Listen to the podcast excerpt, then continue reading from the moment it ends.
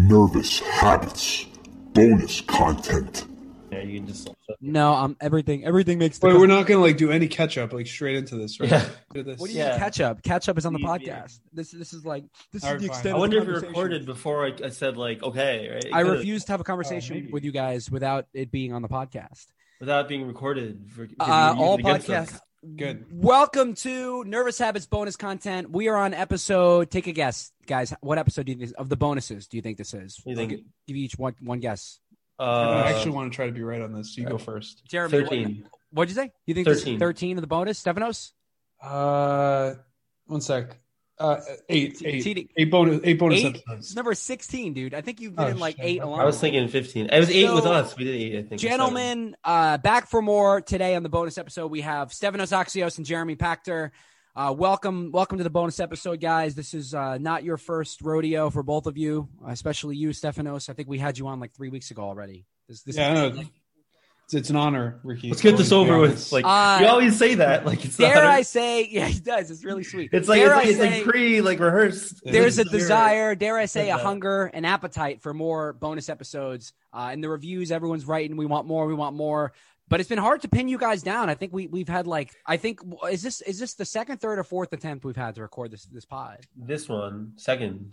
No, I think it's been like three or. You four. You gotta start paying us, Ricky. This yeah, is like, this is like this is, uh, all, all your other guests get like free advertising and. I have here a Cadbury cream egg. I have no idea what that is. Do you? It's an egg. So I've actually never eaten one of these in my twenty-nine, almost thirty years.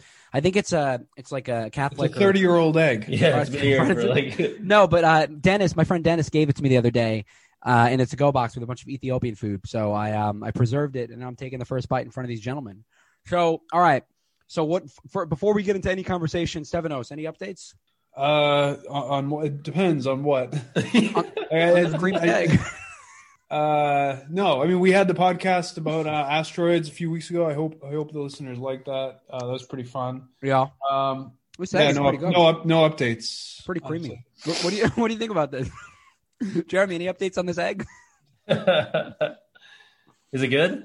It's actually it was really good. What, what type think? of restaurant was it from? You said Ethiopian. Is it like an Ethiopian egg? Like you can only get that, or is Ethiopian it... egg? It's made made the trek. So last week's episode, guys.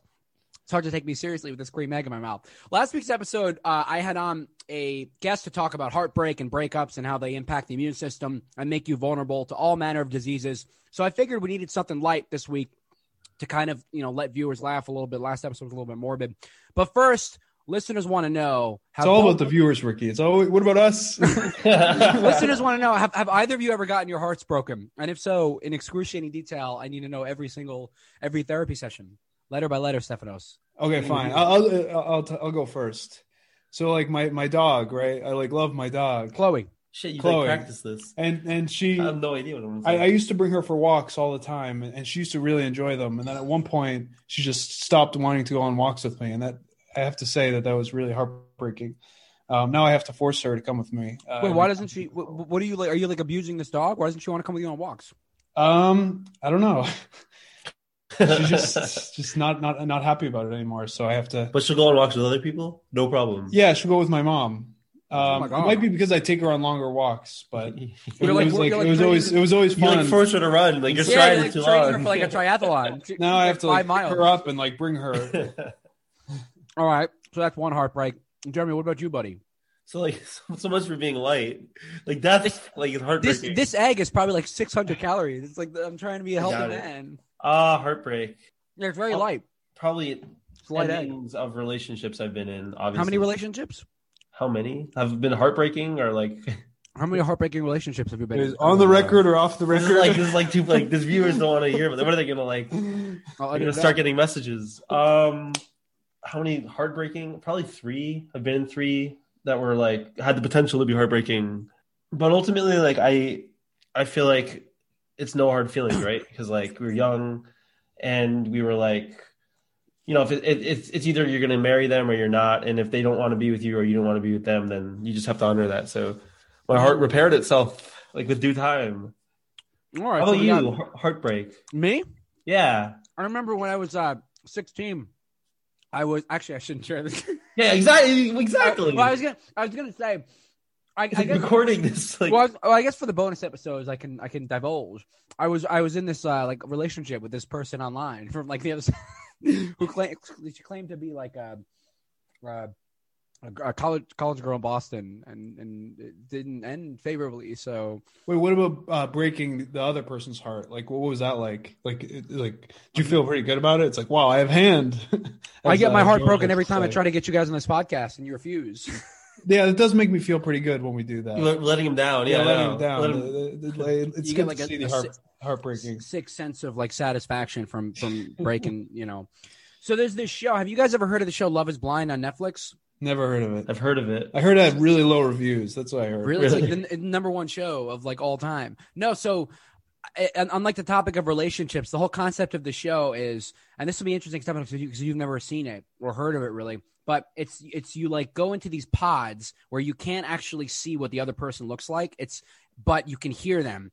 So you you have conversations with like ten different people. It's almost like speed dating, but you can just go on their voice and like the vibe and the impression that you get off of them. But you don't don't know what they look like. And then when you see them for the first time, you have to decide if you want to propose to marry them.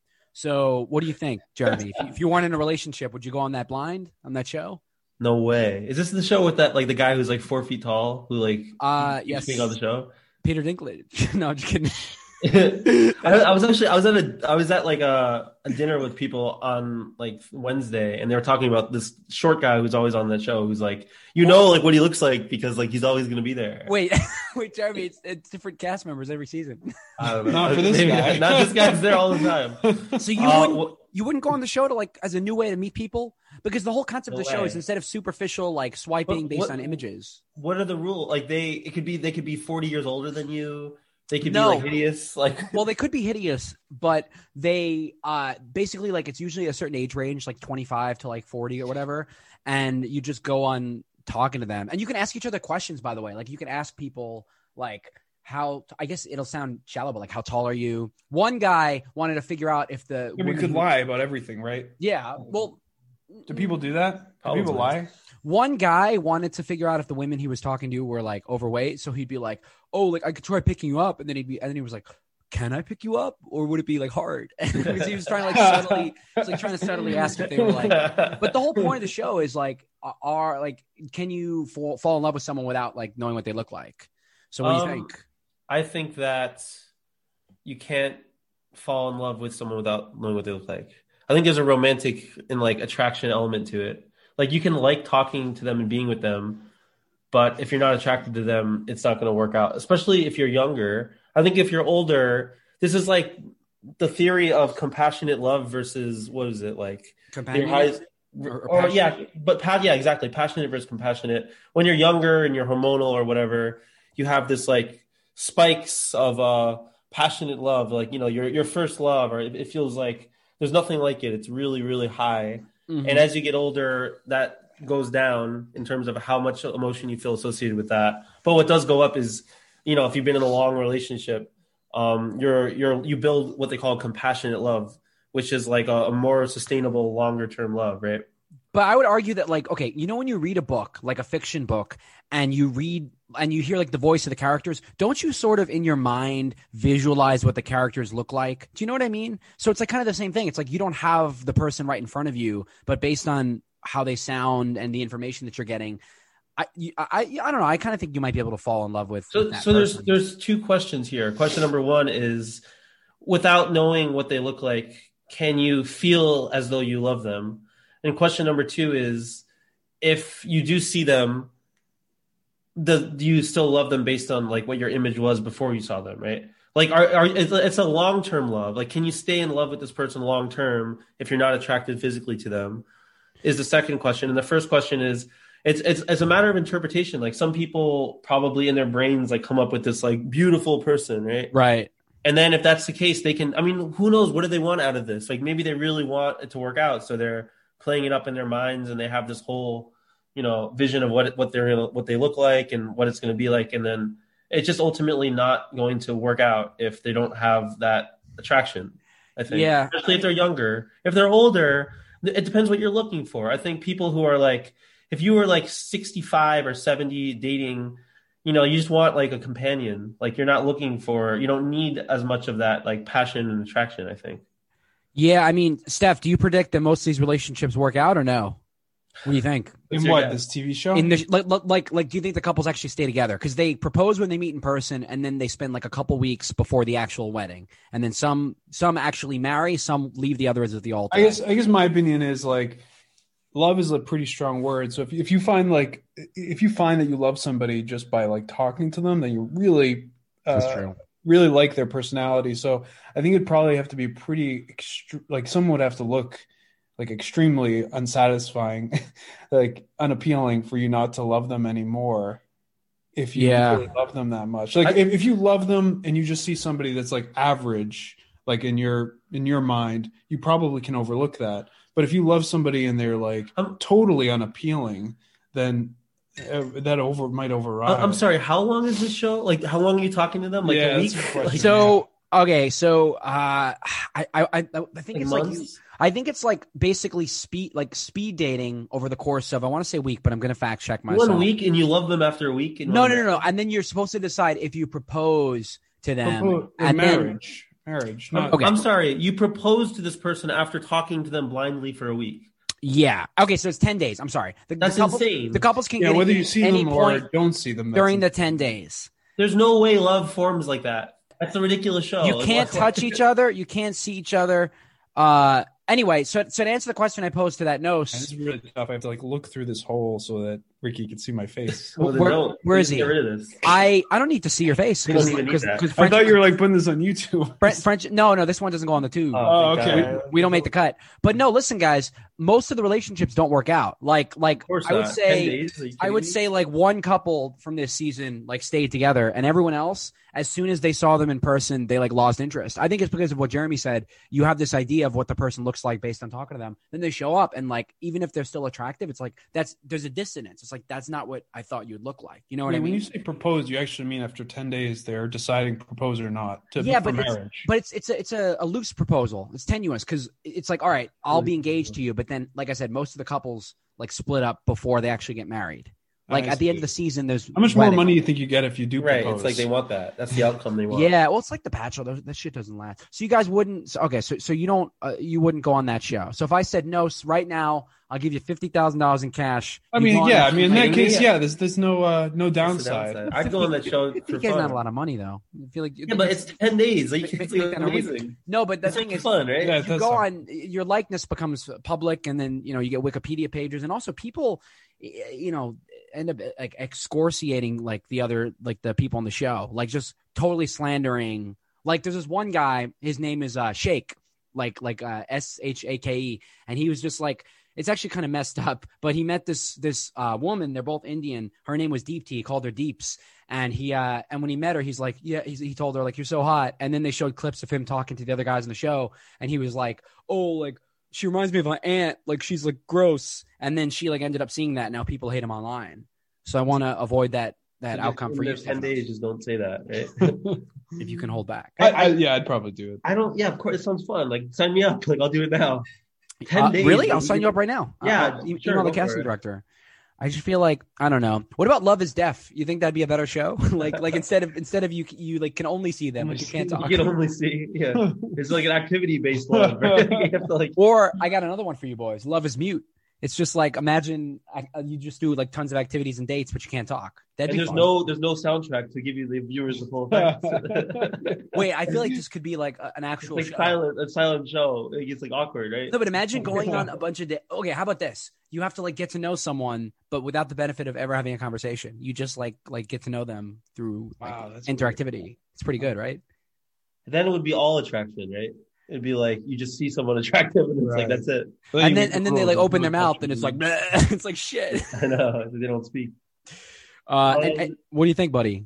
I I think that it would be a silent show for everyone. Like no one would. There'd be no sound the whole show. I, You'd have I, a narrator. It's like, and look, now he's a no, no, no, no narrator. It's just silent. Hand going across the shoulder. That'd be like subtitles. There's yeah, a, it's like, actually funny because there's. I remember reading stories of like actually blind people who get married and they like to someone with vision and they don't know what their partner looks like. Do you know what I mean? Right. Like, I like it, yeah. It's like a real life Love is Blind. But it's it's even like some people get married and then they get eyesight later on because of like innovation or something, like like medical innovation. Like they they're able to see some some procedure. I think. Hang Imagine on. being married to someone for like thirty years and then like you get your eyesight back and you like see what they look like. Yeah. Huh.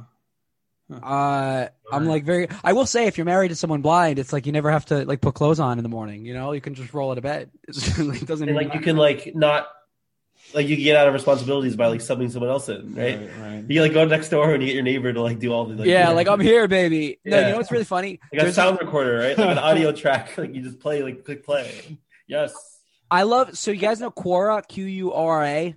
It's like yeah. it's like the new like Yahoo Answers. Uh, it's great because someone like asked the question, how do blind people date and get married if they can't see? And someone said, oh dear, he's blind. How will he ever avoid the tragedy of accidentally partnering with an uggo? He'll embarrass himself and everyone in his group will shun him for nabbing a hobby. Hottie. You have to get to know people. And it's like this like judgmental response. Wait, question, Ricky. Written by M A Steinberger. Shallow Hal. Did you ever see that? Yeah, Jeremy recommended it. And I watched the trailer. I've never heard of that before. It was like the lowest. Oh, it wasn't you? I've never heard of this movie in my life. Oh no, that wasn't you. That was someone else. Uh, it's like the lowest rated really movie. Really low reviews. I think it was uh, Jack Black. I think Jack Black and uh, Gwyneth Paltrow, and like one of I think Gwyneth Paltrow played like this really like you know I don't know high B M I uh, woman. Yeah, that's um, politically correct. Yeah, that is. um, mm. And and like Hal, like for some reason he was like on drugs or something and didn't notice it and thought she was like really thin, and then found out that she was really fat. And it worked out. No way. Uh, at the end of the movie, it, did. Did, it was yeah. a happy ending. Fatness is a social construction, buddy. So, so I would, I would watch yourself.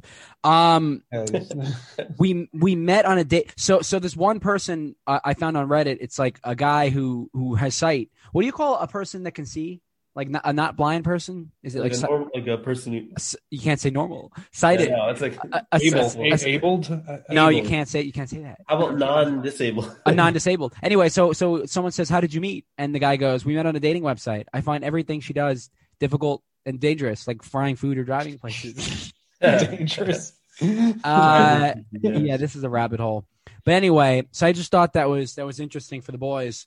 Something else which is real, which uh, which I wanted to mention to you guys. So I feel like we've talked about this off air.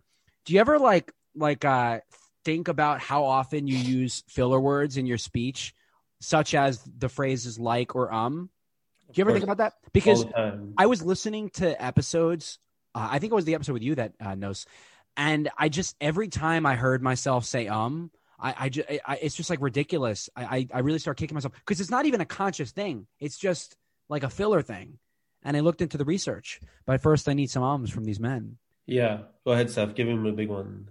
Uh, yeah, exactly. Like right now. Uh, it's just like I, a gap. It's just a gap in thinking. And in other languages, it's like pues, like in Spanish. What, what is pues? Eh, like uh, a lot of those guys say that. I, I challenge you guys to. Re- I challenge you guys. Respond to, respond to what I said in a coherent manner and speaking at a normal speed, like I'm speaking without pausing, without using like or um. Go. What's the question? Did you say anything? Just just, just give a response, do? but but try not that to well try, try not to pause. Because that's saying that was well done. There was no try not to pause or stutter and, and have to not keep use like or um. Short and sweet. No, without using short or sweet language. What I thought we did. I didn't, well. I didn't hear you fail, Ricky. Where was the failure? I think so. I I don't know. That was not good, Ricky. You said so. Yeah, well, no, so, so is okay. There you I said, so, uh. Most people, like, there's these throat... throat like. Yeah, I messed up. Yeah, like is throat clearing This podcast is over. There's these throat clearing expressions. Of ums, uhs, and like, um, you know, and sometimes... So so in law school, sometimes we'll have guest speakers come to class, and I'll be, like, like amazed because they don't use a single like or um. Yeah. It's, like, the most fluid men I've ever met, and women. I, um... Binary. Yeah, they could be either, like, right? No, but when I listen to other people present at work, I'm always very aware of how many likes and ums are being said. How, I, how many I'm, on average per person? I mean, I don't count, but like is, I notice. Is, is it impressive or no? Like, like how do they do? I think that the more senior people, um, there you mm. go. Like I gave you one. Like we got him. We yeah. got him now, boys. The more yeah. the more senior people, when they don't prepare, I can tell that they didn't prepare, and they're just like, uh. But sometimes when they're reading or they're prepared, they're not doing that, right? How about this? I, I got the. I, I try. I try to. I try to avoid the likes and the ums, but it makes me sound too rigid. when I talk in a meeting and I'm just straight to the point, it, it makes me sound like it's not a very dynamic conversation. Well, just like this guy like hates his job. Like I'm like like totally stoic. I like, got oh, an explanation for you boys. Are you ready for this? And yeah. uh, okay, so if you had to guess, why do you think everyone uses Lycoram so much? I think Stephanos kind of started to allude to it. To buy time, it's a filler. It, it's just you, a, you say that. I feel like thinking. It's a proxy for gaps in thinking. Your mind before it comes up with the thought that you're trying exactly. to develop. The idea, the idea is, and, and, and this is from research from Missouri University. Uh, and oh shit, I did it again. Incredible source. Uh, uh, no, but uh, so essentially we use um or ah to hold the conversational floor as we're planning what we're going to say next. So ah sing- signals a short delay and um signals a longer delay. So right now on the podcast, I like have the floor. And if I Uh, if I'm worried about you boys interjecting, I might say um as a way of being like, hang on, like I'm not done with my thought. Do you know what I mean? Yeah, I don't know if we receive it that way though. We're not like yeah, you said um like we can't say right, anything. Right. That's interesting because yeah, it's not what's being communicated. I don't think there's a, you're, you're you're claiming there's a difference between um and ah. It's what is not, it must be subconscious. No way. Right? What do you mean no way? It's some, uh, I'm uh, saying that people say um or ah and that's just their style. Like they don't I'll send you guys this article. Sub- it really must be subconscious, right, Ricky? No one's uh, consciously using ah uh, versus um. I, I never it's, say ah. Uh, it's completely subconscious. I'll send you this article. It's really interesting, but it's all about like this the neuroscience behind filler words. So listen to this. Research suggests that most conversational speech consists of short, which are zero point two seconds, medium, zero point six seconds, or long, over one second pauses. Really effective public speakers will pause for two or three seconds or longer. And the average speaker uses uh, three point five, I just did it, pauses per minute. So, Jeremy, to your point before, instead of um, you can just pause. Exactly. That's what I, I try to do when I present. And then the silence gets awkward and you're like really stressed out. You're like, I gotta say something. But it's like, it's interesting. See, now I'm like catching myself. In my head, I'm like, don't say it, don't say it. It's that, interesting because right. p- pauses aren't an easy thing to embrace because for most people, a single pause can feel like an interminable silence. But the reason for that, and here's the data that you boys are, are, are hungry for, is that the rate at which we think is faster than the rate at which we speak. So the average pr- uh, professional person speaks at one hundred fifty words per minute. But according to this Missouri University study, we think at four hundred words per minute. And some people, like that Nos, can think as high as fifteen hundred words per minute. So we're not actually – do you know, so there's like this this disconnect. Like our brain's moving – that's why like for me, I'm very stream of consciousness. Sometimes I stutter and I like – my words are all over the place because I'm thinking so fast and I'm like I'm, I can't talk that fast. You know? Does that make sense? I don't know. So if you think faster than you talk, then you should be really well prepared when you talk. Right. Yeah, but if you talk faster than you think, then by the time you've come – I think that the, the, the reason that you don't – just continuously talk that there's pauses is because you haven't finished thinking about what it is you're going to say. So you need to think faster in order to do it. I think it's the opposite. But that's not true because you can't imagine a situation where you've completely planned out every word you're going to say, but somehow you still stumble over your words and you say um to kind of re-grasp, like reclaim the floor so people don't say, oh shit, he fumbled. Do you know what I well, mean? It's short-term memory. It's, exactly. Well, I just think it's really hard to remember every word that you're going to say. Like, I mean, see, that's not – you can't hold that like against me because that was such as. But I do think it's useful to hold each other accountable. So, like, if you hear anyone use throat-clearing words, then we should use, like, a shocker, like the shock collar. You know what I mean? I mean, increase the intensity, like, every time. No, but is it – I I genuinely think – I mean, in my profession, in law, and, and I guess for both of you guys as, as product managers, it's – it's just like you have so much more credibility and professionalism when you learn to remove these throat clearing words from your vocabulary. Also, what if you just start, speak slower? You ever think about that, Stephanos? I, I sometimes do that in a, when I present so that it lasts longer. But no, you guys understand what I'm saying. I think when you speak quickly, like like I speak very fast, and Jeremy, you speak pretty fast as well. There's a necessity to bridge the divides. But if you it, – If I speak at this pace, I almost never use um or like. I just don't want to speak at this this pace. I don't think it has anything to do with having a faster brain processing than speaking. I, I think that we just stumble on words because we have short-term memory issues with remembering long. Right? What about the fact that you can only remember on average seven things? in a row. Where did you hear that? What do you mean seven? What does that mean? Seven things. Like, like I can give okay, you. Let's do it right now. Box.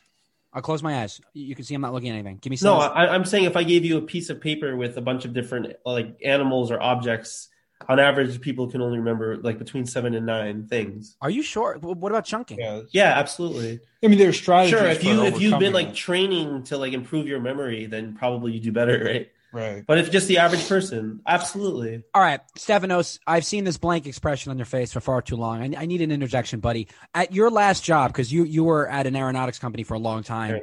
Uh, aerospace engine, aerospace engineering. what what did he say? What was that? What I missed? I don't know what aeronautics. You didn't even know what that is. It, it just sounds cool. I, sometimes I just aerospace. I so when you were at your job and people were giving presentations, did you did you count aeronautical? Did you count the the likes and ums? Well, engineers, they they, they, only they really like embrace um. concision. So a lot of ums would not be uh, wouldn't be taken fired on the spot kindly. Imagine, yeah, imagine, uh, imagine. I mean, I guess w- as an engineer, more is less. You, you really want to summarize. I think something you mean less as, is more, as, buddy. Or yeah, less is more. Sorry, you want to summarize something in as uh, few words as possible, as to the point as you can. So yeah, yeah, you don't really uh, like so filler words. Aeronautics is the science of practice, or science or practice of travel through the air. There you go, buddy. Well, that's like not incorrect. This, a science, there's, there's no, there's no yeah. air in space. I guess he's got you there. He's, yeah. All this is to say, like for me, I'm gonna make a more intentional effort to, in my mind, whenever I I have the instinctive like impulse to use one of those filler words, just literally bite my tongue, bite my tongue, and then just. Just pause. You know what I mean? Do you think there's any flow to conversation, though, that you're inhibiting by thinking so much about what you're going to be saying next, or, or trying to focus on removing these ums or ahs? Right? Does it maybe does it slow you down in any way, getting your point across by trying to uh, control the speech? I think all these things are a matter of habit. So yeah. if if it, I know I said the word intentional, but if it becomes, if I can so- somehow get it to be semi-automatic, where I'm not thinking about it. Like you said before about how it's a subconscious impulse, I think if I can get to the point where I'm semi-automatic in removing the likes or ums or whatever you said in Spanish, uh, f- f- then it'd be okay. Yeah. But if I'm if I'm in my head like, don't say um, don't say um, then it would definitely be an inhibitor. Right, Jeremy? Right. Or no? Yeah, I, I think that, especially days when I'm tired and I'm, I'm trying not to say um, when I present, I'm really conscious of the ums and the likes. Sometimes I talk really slowly and that comes across as really dumb. I know people who talk really slowly and don't use like or um, and it's really annoying. It, it's I'm talking and I don't want to use. It's it's like shut up, like say out with it, buddy. Out with it, yeah. But also, also honestly, it makes you really seem rigid and not light and goofy when you don't when you're because you're you're taking away a lot of your energy from having the conversation, emoting. And connecting with the audience because you're focusing so much on not using those words. It's restrictive, at, at least for now, when it's not semi-automatic. I do feel like we have to differentiate between like and um, though, because the, our tendency to use like is, to me, different. Like um is, is like we said, a, a, fill, a filler word to hold the conversation floor. I think like is just like a nervous tick. Do you know what I mean? If you're telling a story, there's a tendency to just throw in like.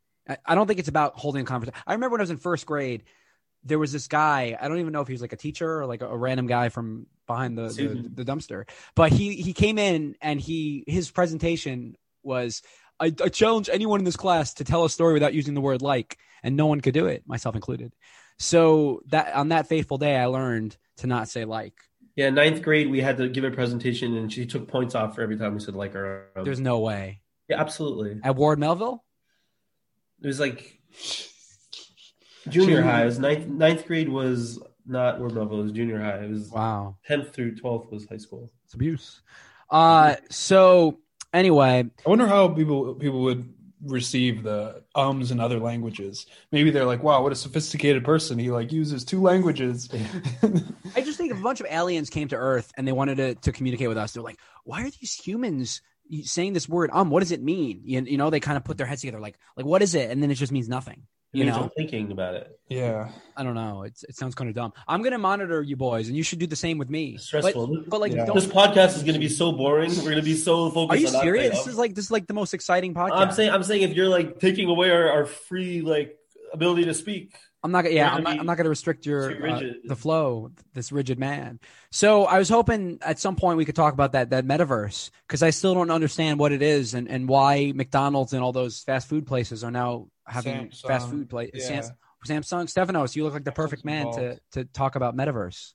I don't really, I don't really know that much about it. Um, yeah, you do. I don't know. What, what are your questions about it, Ricky? Jeremy, what are, what are some questions we have about that verse? So, do we, do we want to talk about it, just what it is, or do we, do we want to have a conversation about where it's going? Like, where, how do you want to start? I, I just don't understand. Like, like okay, so I guess let's come up with like. So, what is Facebook trying to do? So, Facebook envisions uh, in in the future we won't be spending our time on our phones, on this two-dimensional device, device we'll be spending our time in maybe some three-dimensional, uh, I guess, world, right?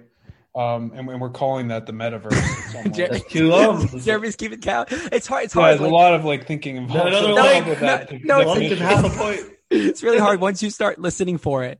Can I tell you? By the way, this is an aside. Can I tell you guys? Re- it's a really, really funny side story. Uh, I, I'll, I'll, I know I, I did right there. I mean, it's a really long time. We're, we're waiting, buddy. I'll, I might mute out the name, but there's ah, this, there's this guy at Brandeis. Jeremy, his name was. You remember him? And uh, yeah, I do. We were in student conic board. I, I might have told you guys this story, and he had to explain some like how he would. Uh, did, um, you have to wait, like, I know I'm getting so nervous. If you said um then it would be like you tell us right away, but it was ah, so it's a long pause. It's totally B S, right? So inefficient. What an inefficient way There's to no communicate. Inefficient. Had to explain a story, and he used the phrase "you know" like seventy times. Oh, and that's, Henry, yeah, that's, Hen- that's way worse. Our friend Henry, our friend Henry passed a note, basically saying like, "Count how many times says you know," and this was him. He was like, he said. Well, you know, if I was, you know, an R A in, you know, that quad, I, you know, wouldn't, you know, have decided. And he went on and on. And me and Adam and Henry were literally like biting our lips. Like, like it's just so funny when you start you listening to that. What you said? If we know, then why are you telling us? I just, I just thought of that because like Stephanos was. I mean, it was a good explanation. Sorry, buddy. No, it was terrible. Explanation. I was, I was wrong about it anyway. three D, so three D or four D? No, metaverse isn't even three D. It could be two D. It's just, um, it just it's, what is it? It's just describing a, a new like place we're going to be spending, and it's describing a new digital world that we will be spending our time in. It's, that's different than right. It's. I mean, to be honest. It's just whatever world experience we have in the physical world. The idea is that we can actually have the same experience in a in a virtual world. So we can build a house and live in it virtually. Mm. And we can walk around a town and people can own real estate. People can do activities and events, meet up at different cities, transport from one place to another. It's it's just another world. It's a world, really. It's like the multiverse. It's a world Uh, where everyone can can meet up virtually and not actually have to physically be there. So the idea is you wear some sort of headset for the ones that are promising more extreme, exciting, innovative places to hang out. But um, oh my God, it's so hard not to say that. No, you've been good. No, you, no, I mean, I'm, I'm a part of my brain's listening to what you're saying, and a part of my brain's like, most of the brain's not listening. No, no, no, no, you're out to get me. No, you're good. I could see you pausing where you would be interjecting with an. I, I mean, I'll just ask you guys why. Why is there? Do you think there's an appetite for this? Because, like, you don't think people want to live in the real world? I think about like sex and sports and eating. You can't do any of these things in the metaverse, right? I think that. that our brains have been conditioned to expect constant stimulation and screens and lights and color. And there, you can do more of that in, in a virtual world. There's less wait time. It's, it's more instant. And also, honestly, during the pandemic, it would have been great, right? You could hang out with your friends, do an activity in the metaverse and not actually have to physically tell, like transport there. So it would save a lot of commute time. And if you can work in the metaverse, then you're literally, you have no commute, which is kind of what we're doing yeah, now. I mean, yeah, I mean, it makes working more collaborative and more similar to real life than remote work, right? If you can see, if you're an avatar, you have an avatar in this metaverse, and, and your and your coworker has their own avatar, you can be co-working in the same quote unquote virtual room, um, as opposed to via Zoom right now. So, so you can see that as maybe closer to reality. So is it almost, you guys saw the movie Ready Player One? Based yeah, on I was, was hoping you bring, No, yeah, I, yeah. I, it's just like, because in the movie, the guy, the kid, I, f- I forget who played him, would wake up in the morning and he lived in this dilapidated city, total, you know, totally ruined, environmental collapse and all that. And he would just wake up, roll out of bed, put on his headset, and be in this world where he spent ninety-nine percent of his time. So you think that's conceivable that it's going to be? I think, like I, I mean, I don't know about to that extent, but there are already ways to like spend time in this metaverse and earn money, for example. Yeah. So you, you can, there's a, an economy within some of these metaverses. There's Decentraland and Sandbox.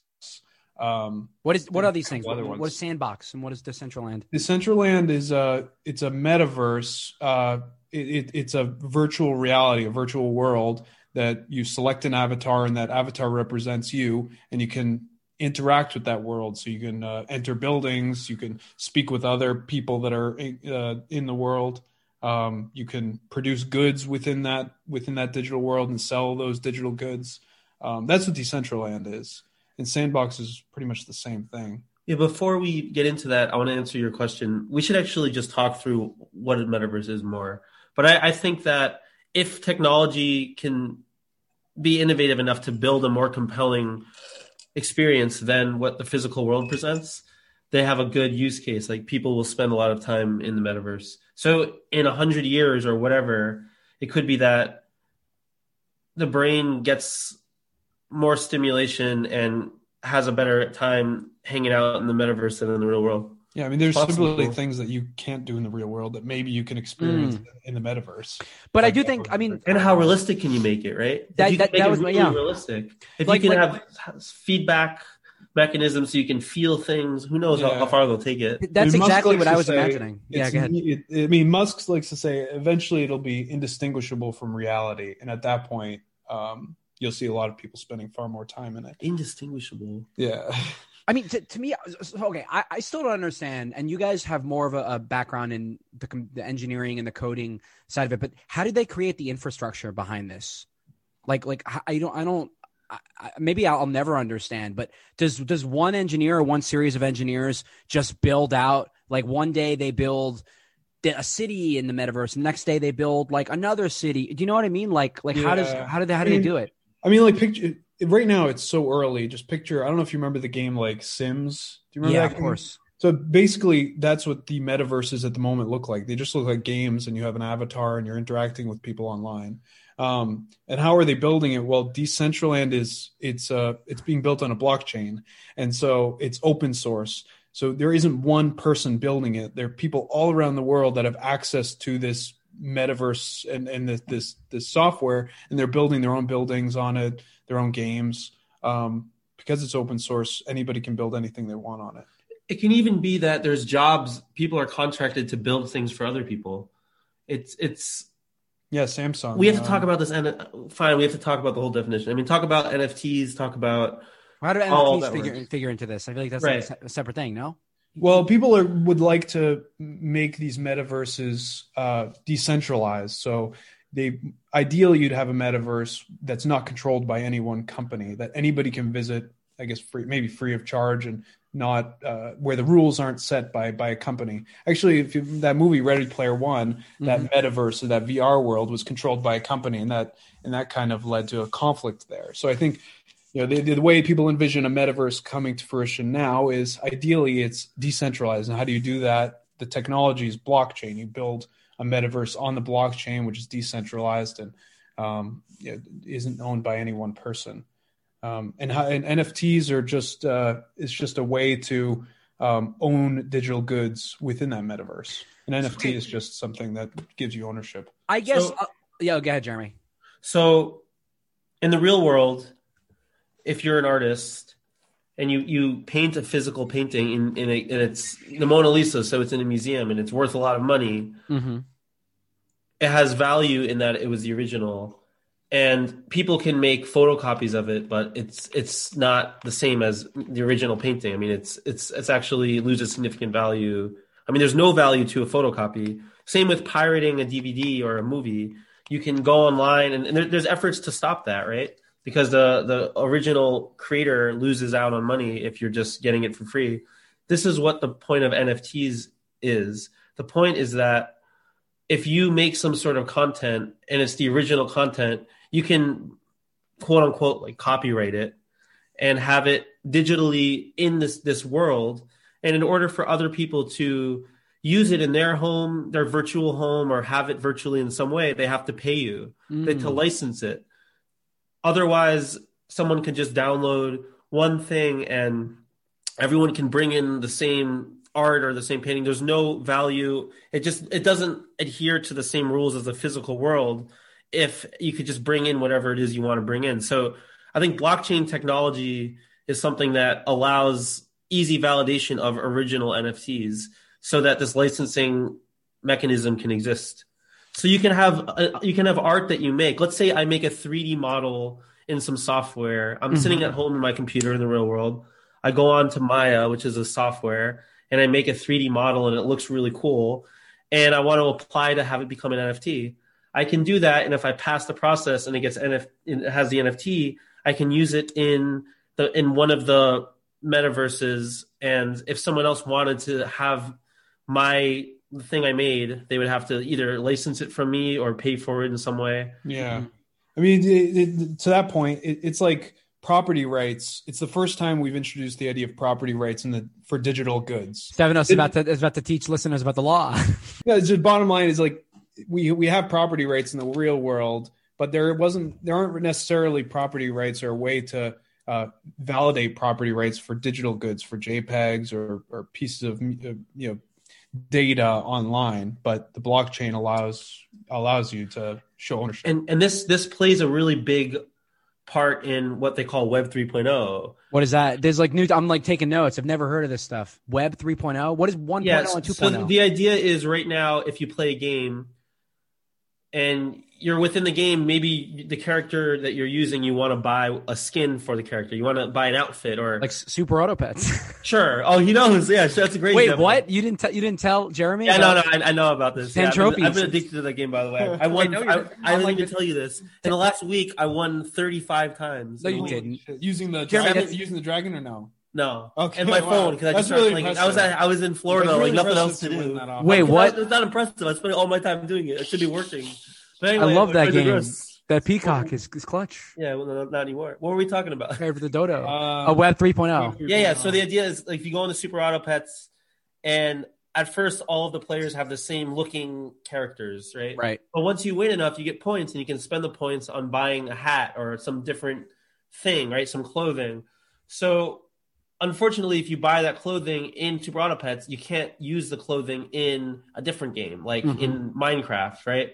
You have to go into Minecraft's game and, and then buy whatever clothing they have in Minecraft's game. So the idea is that, I mean, with N F Ts, you can actually, and web. So the idea is that it all comes together in that you can buy some article of clothing or have some article of clothing, and it can be used in any different game or in any different setting. So the idea of three, Web 3.0 is that people are in charge of actually producing the content. Producing and owning their own digital assets. Like Web, Web 2.0 is where we are in currently, where, for example, you post something on Facebook or you post something on Instagram. Who owns the right to that data and the, that those digital goods? Well, it's it's these, it's these companies. Mm-hmm. And so Web 3.0 is we're going to decent. We, the idea is you decentralize the web, the internet, such that uh, at, digital assets are owned by the, the people that make them.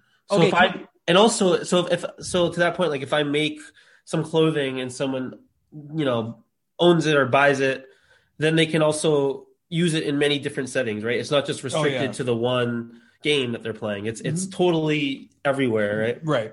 So let's take it back to the metaverse for a second, because I'm not, I'm still not sold on the idea that everyone's going to buy into this, because I do think maybe for Gen Z and millennials, you know, we're more like our lives are more interwoven with with the virtual world. But for baby boomers, for more tradition traditionalists, it's like I don't see them spending most of their time online. So do you guys do. ever? You already spend a lot of time online, Ricky.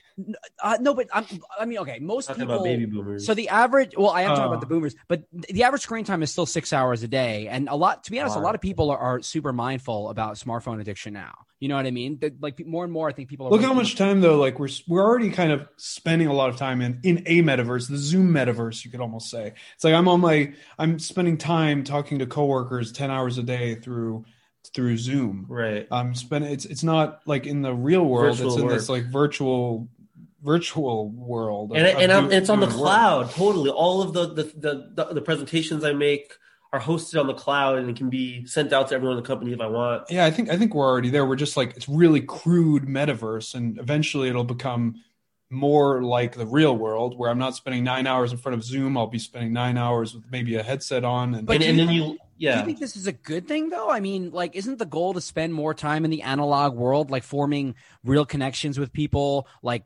interfacing with nature and, and like I said before, physical activity and, and things like that, like love? Like, I don't see I don't see this move as being like a net positive for society. You know, when you say, what do you wow, mean by real real there. connections? Like, I mean, worms. the connection, the connections that we're forming online, they're not as good as those connections that you could form in real life. Correct. But I think the, or, the idea of the metaverse is that eventually you ap- approach that so that the relationships are as good.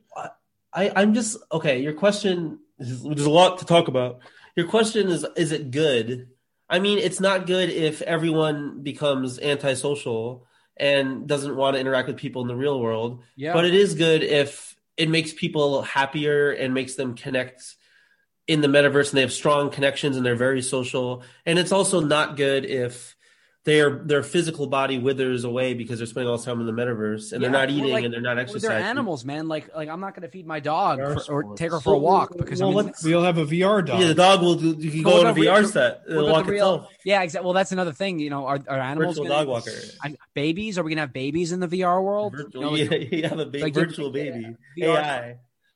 No, but but what I'm saying is, I don't know, like, you, what's good, right? Is is being happy good? If people I, are really, they have a lot of joy in their days and they're thrilled and they're really happy and they're healthy, then it is good. Do you guys mm-hmm. genu- genuinely believe, like, like in twenty, thirty years when people are listening back to this podcast? Well, no, when it becomes like, you know, this is like the number one trending podcast. It's like a relic of the past. Oh, yeah. That, that's, do you yeah, think people right, are going right. to be listening to this? Yeah, you're right. twenty forty-five People are going to be listening to Spotify in the metaverse and being like, oh, like these guys didn't even know what was coming. Or do you think it's just going to fade out? You know what I mean? Like the metaverse? You, like, is it going to be? It's a great I, question. I think it's. I think it's. I mean, I think it's inevitable. It's just, to what extent are we going to actually be using it? Are we just going to primarily just going to be video games and uh, work, or are people going to be spending their leisure mean. time also? Like that's my the, question. The second, yeah, the second I don't. That's my question. I don't know. I think we're going to be spending our work days in the metaverse, only because it's preferable to spending our work days over Zoom. Like I can only. I mean, right but, now, I can okay. only see your face, okay. right? If there were other people on the but, call. But, but you keep saying Zoom, man. Like, a lot of businesses are still in person. You know what I mean? Like, I other... Think, I think, like, over, like... Doctors... fifty percent over fifty percent of, like... Doctors are virtual a lot. What, no, but what about medicine? Yeah. Like, if someone... You know, we got a hospital. It's like, sorry, man, I'm in, I'm in, I'm in that metaverse today. I'm not coming in. What? Like, I... You, you go in the metaverse. So there will be physical jobs that persist, obviously. There has to be... Food, yeah. Who's gonna, to, exactly? Who's going to feed this like metaverse society? No, that'll that'll exist. The, the, but there's also different jobs that are available in the metaverse that will actually what? be real jobs people get paid for. Like you can run like a metaverse casino, and your job is to wake up and to be a blackjack host in the metaverse. Or what about like a, a metaverse policeman? Where you're enforcing laws. Seriously. You were going fifty in a, already, a highway. Already, what's, what's, what's funny is that that already kind of exists. Yeah, there are there exists. are uh, political organizations within these some of these metaverses that uh, create legislate laws to govern how the metaverses should, um, I guess, just exist and how people should participate so, in them. So, Ricky, your what? question about will the metaverse persist or will it just kind of be old news? Tell I us. just read that. So Meta disclosed that it spent ten billion dollars on metaverse-related activities in twenty twenty-one. So Meta is Facebook, right? Right. But I'm saying like... That's more than the entire... My entire, comp, my entire... The toast my company is worth about ten billion dollars. So they spent... Yeah. Yeah. I, that's, that's, I'm saying that the amount of money that... Money. I don't know. It's like a lot of these really, really high value, powerful companies are, are taking it pretty seriously. So it could be that it's really innovative. And as oh, another thing is, if yeah, you think yeah. about three D T Vs, they kind of died out, right? They did, yeah. And we all thought that was the next thing, and then no one ended up buying them because there wasn't. About, what about Oculus and V R A R? Is that kind of what, what like the precursor to Metaverse? They, they it's the same company. Meta owns Oculus, but people didn't like use that. Like Oculus and A R. It's just a piece of equipment that would like facilitates. Right, it's a headset, and it's and so it's, how would how would someone right. enter the Metaverse? Kind of like you know, right now it would be through yeah through, through one of these V R headsets. You you put it on, you go to the website, you go to like Decentraland website with the headset on, or even without. We Stephanos and I went into Decentraland pretty recently. What? Without me? Wait a second. Yeah. Is, is this one of the places on the list that we're going to go to? I think it is uh, on the itinerary. Yeah, maybe. Yeah. Sure. No, you yeah. you, you promised uh, level. I'll do it with the virtual headset too. You promised. Oh yeah, that'd be cool. Promised level fifty-five, yeah, yeah. and then you said uh, some escape and some other shit with with uh, Decentraland. Yeah. That was right. on the list. Yeah, I, yeah, yeah, yeah. yeah. We'll go to that. We'll take yeah, you there, buddy. Take you good. for a spin. V R A bar. V R. So you're saying, okay, but what I'm saying is like, it, will it be prohibitively expensive for people, you know, or is like, can can homeless people enter the Metaverse or like, you well, know, that's the nice thing about it not. being decentralized is that you'll De- Decentraland is just made, it's just made by everyone. Right. So it should be pretty cheap, I think. But you need internet. yeah. You need internet. Or you need like a headset to have a good Metaverse experience. Right. Right. right. You're going to need, there's some barrier but, but, to entry, but the headsets are pretty cheap already. Right. But a homeless guy is like, he's trying to get food. Yeah. Exactly. Like, well, like he's going to choose to be homeless. you know, like, like life imitates art. He can What's live in the Metaverse. He gets like a box and he makes like a beautiful meta home. Homeless in the Metaverse. No, well, Stephanos, I asked you early on, like, right? why is McDonald's? Oh, I think yeah. I, so. That's amazing. What'd you say? Yeah, that's amazing. Wow. I was saying, I was saying, like, if I was in jail in like a like a ten foot cell, and I, Shit, I could be incredible. in the Metaverse. No, but okay, but okay. Well, yeah, well, now, yeah. now I have to say, well, well and if I, it's indistinguishable from reality, yeah, I know. Great. But yeah. isn't well, the purpose crime, right? yeah, right, right, the purpose of incarceration? We want people to pay for their crimes. V R prison. No V R. They're like, get on, and it's like V R prison too. There's a there's not, yeah. this is like Ricky's losing control. Of the no, it's okay. no, no, I was gonna say there's a uh, Black Mirror episode. Uh, San Junipero. Wh- which one? Yeah, San Junipero. That, that's a, a good it's one. It's a great episode. But that's for retirement, you know, old age retirement people that are nearing death. Yeah. They have the option to, once they die, to be passed over to the cloud and live in the Metaverse. Right? There's a show um, on Amazon called Upload, which is the same concept. Have you yeah, seen it? I have, I have not. It, it's not great. I've, I've discussed it in a number of episodes. But yeah, but, no, it's an interesting concept. But it's interesting because it's a good form of entertainment for people who are vegetables, like in a hospital setting, right? Yeah. Like in a, an assisted living home, you can like enter the Metaverse for X amount of time per day, and it right. and you can have a normal life there. It gives you the joy. Right. All right. Look, so, so so with respect to prisoners in the Metaverse, I feel like then we're eroding the concept of a prison. Like, why have prisons at all? I, mean, I know it's pretty bad, people, but it's like, oh boy, like I get to go to prison, and I get three meals a day, and then I'm in a V R amusement park. That's it's like free. Not, I know. It's like it's no, you meet your wife in the Metaverse. Yeah. Stephanos, early on, you know, McDonald's has like a. I think they bought property in the Metaverse, but what I'm saying is, what, what does that mean? Like, am I going to go to McDonald's in the Metaverse and have like a V R hot dog, like a V R Big Mac? Like, that, what does that taste like? You know, like what does that mean? Uh, yeah, I don't, I don't know. Do you know I what know, I mean, Jeremy? I don't know. I don't know what that means. I mean, I, yeah, I. I What is McDonald's going to do in the Metaverse? It's almost like you ever go to Habbo Hotel? My sister and I like to do that. Yeah, Ricky, it's a, it's a, in my opinion, it's going to be a really important strategic advertising space. That's that's advertising for the real world, I mean. Yeah, that's right. And also you collect a lot of data for, through the Metaverse. So let's say that, okay, here's a really interesting thought. If I am, you know, like a hip young person or whatever, hip and young, and I want to design my own clothes, or you know, there's a lot of data in the Metaverse of what people ages eight through sixteen are wearing in the Metaverse, and the real world can pay for that data and produce that clothing in the real world. You can actually get data from the Metaverse and use it in your decisions in the real world.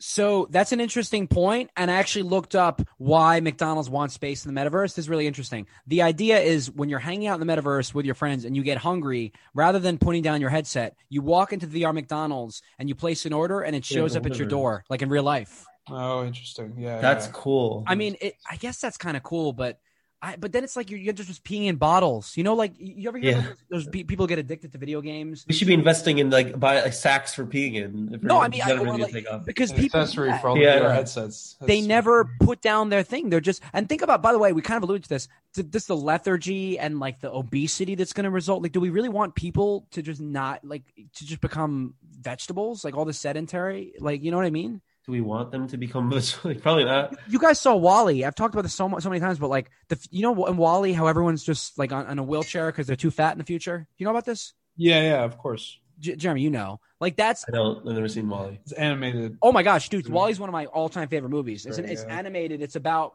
I, I, I, gosh, you should just watch it. It's about this gar- this robot named WALL-E that's a garbage collector, and Earth is basically a dump, and WALL-E picks up trash, and then uh WALL-E goes to another planet where the humans are completely incapacitated, like they're tethered to these wheelchairs because they're too fat, and they're staring at screens like the phone twenty-four seven, and they can't even stand up.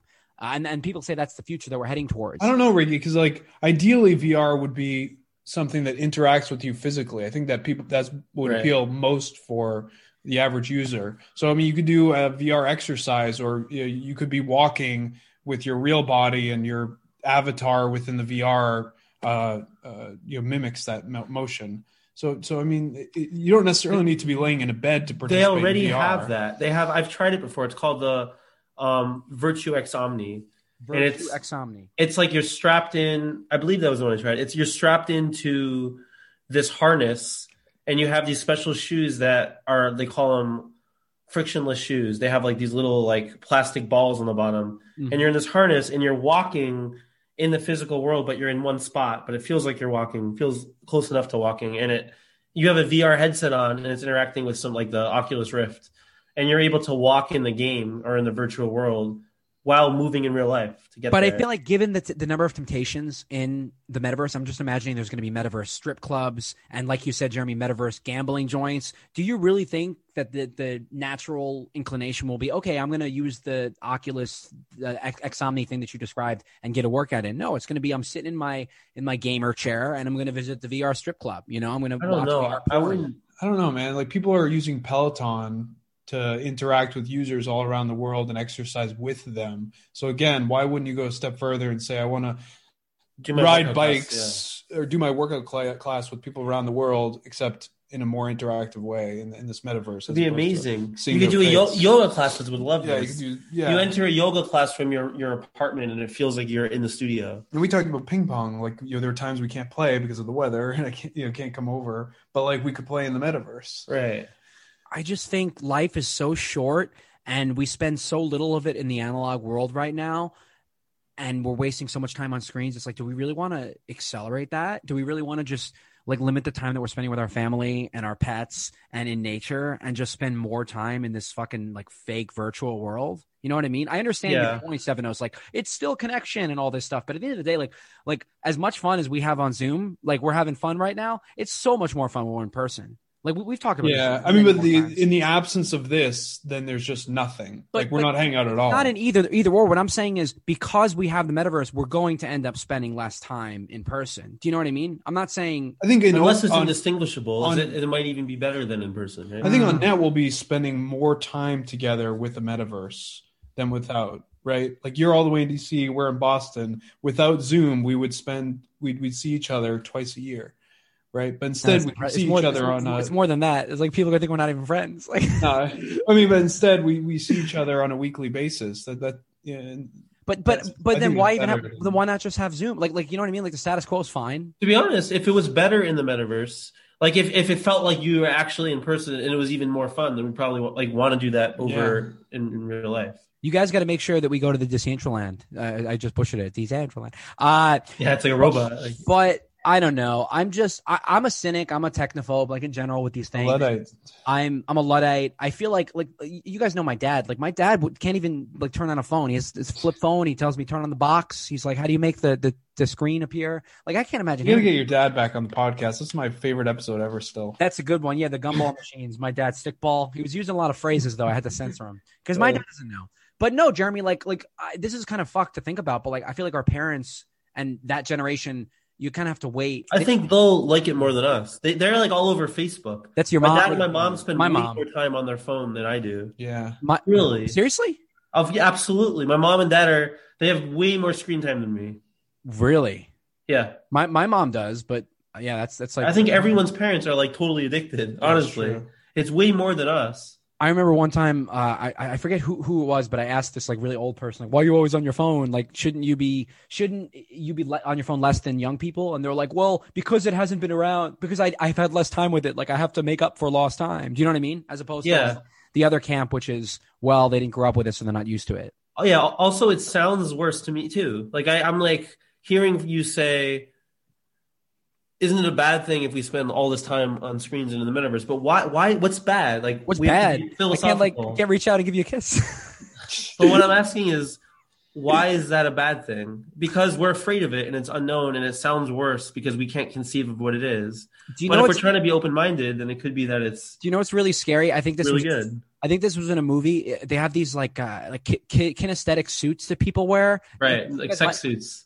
Kind of. You guys might have alluded to this earlier, but it allows it's it's like allows for tactile tactile sens- sensations. Feedback, yeah. While yeah, exactly. While you're in whatever, that to me is the scariest thing. Like me being in my apartment, or, or you know the movie Her with Joaquin Phoenix. Do you know about that? It's I know where about he, it. Yeah, I, didn't see it. I feel like with pop culture, like either like I, I'll know, but then it's hit or miss with both of these men, like fifty-fifty. You have to watch WALL-E seriously. But in Her, he falls in love with this like fake. He falls in love with his fake android voice, like of Love is Blind, and then he right. puts on a tactile suit and he's able to like have sex with her or something. But it's like that to me is even scarier. Like imagine just being in basically a scuba diving suit, and then you're able to like hug the boys, you know. I think, yeah. I mean, if we want to take it one step further, what if you could like have a, a an A I kid and raise a kid in the in the metaverse? You would like the population would cease to exist, right? Yeah. We would choose not to have physical. Well, okay, yeah, that's, that's a, interesting. Because that's be an pretty, artificially intelligent, be, conscious. Exactly, artificial. Kid. This once in twenty twenty-nine, when we hit the point where artificial intelligence is indistinguishable from human processing power and past Turing test, Turing test, you can have. Like a like a, an A I baby that you raise for zero dollars in the meta, in the metaverse, right, in, in right. theory, right? Okay, but right. that's so another that's another reason why the metaverse runs contrary to, to like evolution. Because if the goal is to enable the survival of the human race, we want to procreate, have kids, have families, uh, continue to you know help species like dogs and cats be around. Don't we want to be like like is your thing about having artificial intelligent babies? Isn't that going to like ensure the demise of people? You know. Like that's Sounds bad. Like heading that way. I'm like yeah, convincing you guys. I, I no no. I, I think that whatever like primitive reptilian instincts we, we have are somewhat suppressed by virtue of evolution of technology in, in a lot of cases, right? Yeah. Like like a lot of the I mean a lot of things that we needed in the past, like even fight or flight responses or even like immune system things. Like I was thinking the other day, I got an allergic reaction from like pollen or something. No fish, no nuts. Yeah, and I'm like, why? Like, that's what is. That's like a, a failing system. That's like such a, a primitive system. Like, I don't need to, to do that, right? Right, right. Yeah, but if you're in the metaverse, you can eat whatever you want. You can eat fish and nuts. Yeah, exactly. It's a better place.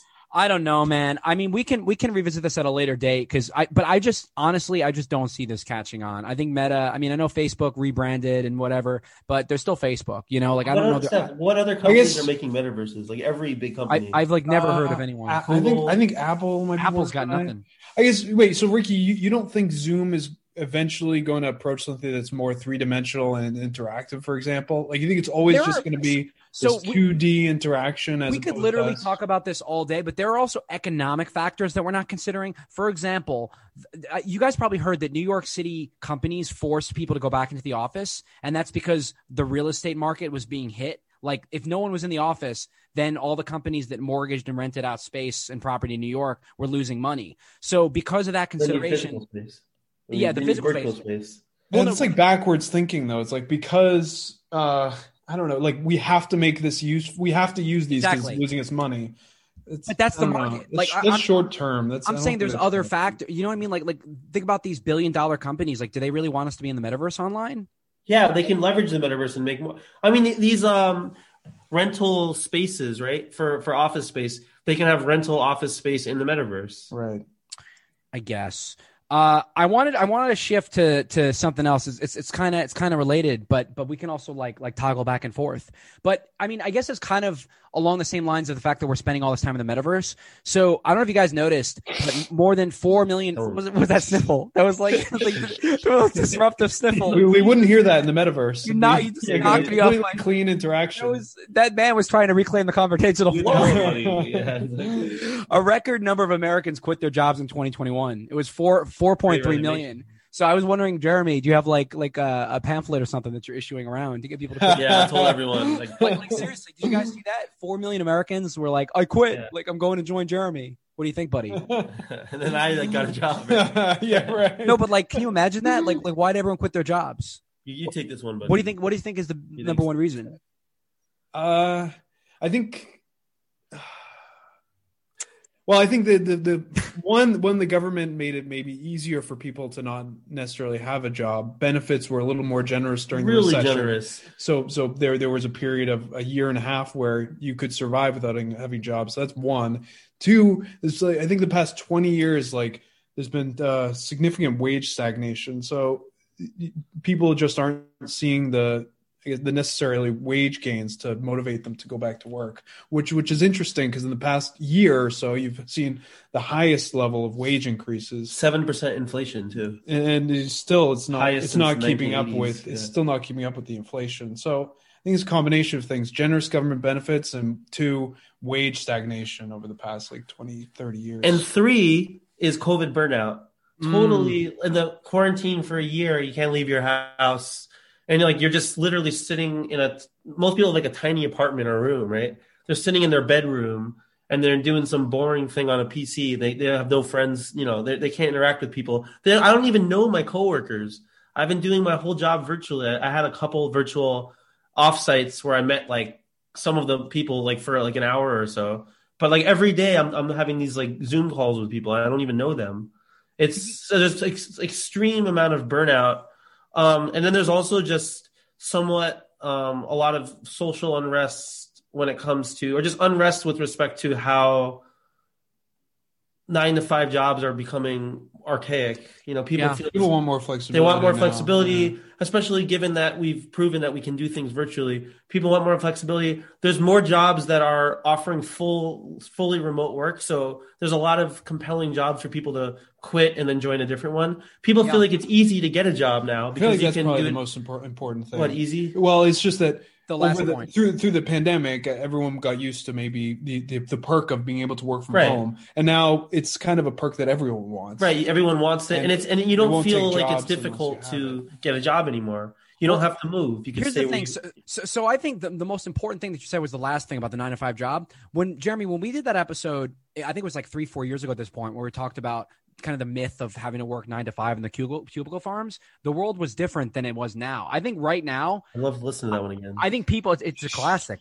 I, I would re-listen. It's great value. I think people are realizing that, and I think I've seen comments on even on this article, the C N N article. People commented and they were like, oh, Americans are waking up to the realization that they don't have to be hamsters on a wheel anymore. Do you know what I mean? I think people yeah. are re- realizing kind of what you and your uncle had said, uh, uh, Jeremy, is like, like you don't have to work. It's like you can pamphlet choose. They handed out. Yeah. You can choose not to work. And I think it was like accelerated by all the COVID fatigue stuff that you said. So if they choose not to work, they're still, they still need to make money. Well, not really, because you have, I mean, think, okay, so you have like the, the COVID, the stimmies, then you have welfare, and we don't have to get into get into that, and welfare and disability and the political system. Your but, side but, gigs. I mean, but side it, gigs side have gigs. become... So you, yeah. I'm not like that yeah. video you sent us. What? What, what video? I don't do, from, uh, I don't do jobs. I just do two, gigs. Two Apree, two Apree, that guy. Oh yeah, that, like, uh, what, what was your last job? Well, it was more of a side gig. It was more of a gig. So yeah, we gig. should tell people, Stephanos, tell listeners about that because that was real. That guy's really funny. We'll give him a free. I mean, plug. he's just he's a he's just a, he's okay. a guy named uh, Two Apree who does TikTok videos. That, where, that's on his birth certificate. Two Apree. It's like the number. He like he, he he trolls um, companies, so he'll apply for a job and then get an interview with that company, and then. do you know, really wild things like drinking beer during the interview. The best was or, the drive-through when when they're like, uh, yeah, go through drive-throughs. They're right. like, do you need anything else? And he's like, just ketchup. And they're like, what? yeah, and he's, he's like, I'm not eating. He's yeah. like ordering, yeah, right. But no, He'll I do, do the interview from the bathroom. Yeah, it's he's very, I mean, people are wondering how he gets so many interviews. But getting back to the nine to five, I also think people are realizing this, what you guys said, that they can make money just from sitting at home. You know what I mean? Like, there's so many opportunities. Yeah. So it's like, why, why go into the office? I don't, I don't really know what people are making money. Like, are, are are people making money? Oh, Uber. That's no, that doesn't get. But yeah. that's different. I think. Well, also, I think, also I think that's a, that's there, a there was a year where there were no Uber drivers because it was more lucrative to not work because you yeah. were collecting welfare, True. which was insane. Like, but but I don't know what these people are doing. They're quitting.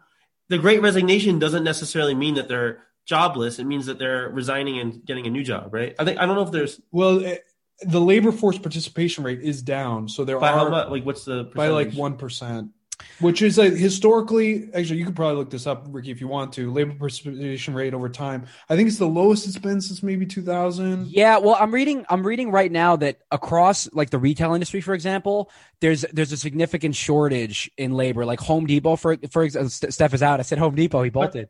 But, but uh, is the shortage of labor due to being sick or they're quitting? Like people, they uh, the latter. Pe- people are quitting, so Home Depot is having to offer incentives like tuition reimbursement, cash bonus. So I should work their stock purchase. But I think, uh, yeah, I just think people are like, I don't know, like think about it. Like life is so short. Debt is all a figment of, of our imagination. Like what motivate? Like don't you want to stay home with your kids? You know, like like. Jeremy. But like I said, how are they getting like, sustaining the last, their life? Yeah, it's actually pretty interesting. I'm just looking at it now. Labor cool. force participation rate is at around sixty-two percent. The last time it was that low was in the mid seventies. And what's the average? Uh, the average, it, I, it doesn't have the average here, but if I were just to guess, uh, maybe two percent higher, sixty-four or so. Okay, um, so it's not very dramatic. No, I mean, but two percent of the labor force, two percent of like, I don't know how many people are in the labor force. The country's three hundred fifty million. The labor force is probably maybe one hundred million. So it's like, two, I don't know, two to four million people. So what, what is labor participation? What does that mean? It's it's it's the, you know, the fraction of those that can work that are choosing to work. What do you mean can work? So like above eighteen? I don't know if it's choosing yeah. to work. It's that they're employed. Um. Participation rate. They're actually looking for a job right. or they're employed. So okay, it actually includes those that, that aren't employed but are looking for but a job. But it doesn't include those who are not employed and not looking for jobs. That's right. Do, right. do you know yeah. what just popped into my head? We were, we were wondering why all these people quit their jobs. I should have thought about this. Passive income. More and more people are probably investing in cryptocurrency, property, uh, buying N F Ts. Like we talked, like all these different streams of income. They're they have doing to pay that. for it. They have to, and also those aren't streams of income yet. Like you're not, if you buy cryptocurrency at this moment, you're not like all of a sudden wealthy. Well, you could lose in, a lot of money. Unless I'm they, not buying cryptocurrency. I'm not buying it. Uh, but unless they buy crypto like early, make a fortune, and then sell is what I'm saying. Then they quit. Oh yeah, account. Like when you sold in twenty seventeen, right? Well, I lost. I I, I never did it again. I like lost, these idiots. I've talked about on the pod. They were like, "Let's get in on crypto," and Ben was like, "You got to get all three: Litecoin, Ethereum, and Bitcoin." And immediately, I lost all my money. Yeah, you I, wouldn't. I, you I, wouldn't I, have to work, Ricky, if you didn't sell back. Uh, probably not. No, but you went up a lot. Uh, yeah, he bought it. I, I don't think I maybe he bought Bitcoin at like twenty thousand, no, but then it crashed at twenty thousand. And I sold, I sold it at sold the crash. Yeah, you sold it like seventeen thousand, and then, it and then now, it went back sixty-eight thousand. Oh, when, oh, I would have made money. You would have made three x. Yeah, no way. More, more than three x. It's not that bad. It's like that guy. You hear about that guy that but uh, didn't have money, so he bought a pizza like twenty years ago with like fifty Bitcoin. Do you hear or, about that? Yeah, I, I remember that. And he would have bet like billions of dollars. No, but you don't think that's a contributing factor that people are realizing they can make like like Steph with this house? But they can't make money. Like they're, I'm saying they still need to put food on the table.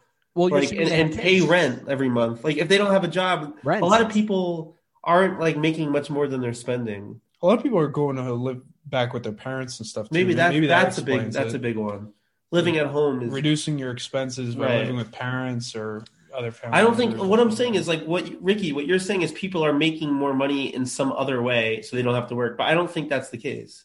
I don't think most people have passive income. I think it takes a lot of money to actually be able to make passive income. Yeah. So people don't have that, that money. That's fair. I also just think people are like burnt out on like menial labor jobs. Like right now, We we might have talked about this before, but Elon Musk and Tesla and uh, SpaceX are exploring using humanoids to supplant human labor in their factory. So I think people that do these like ha- like manual labor jobs are realizing that they don't need to be doing it anymore, you know? So they're doing something else.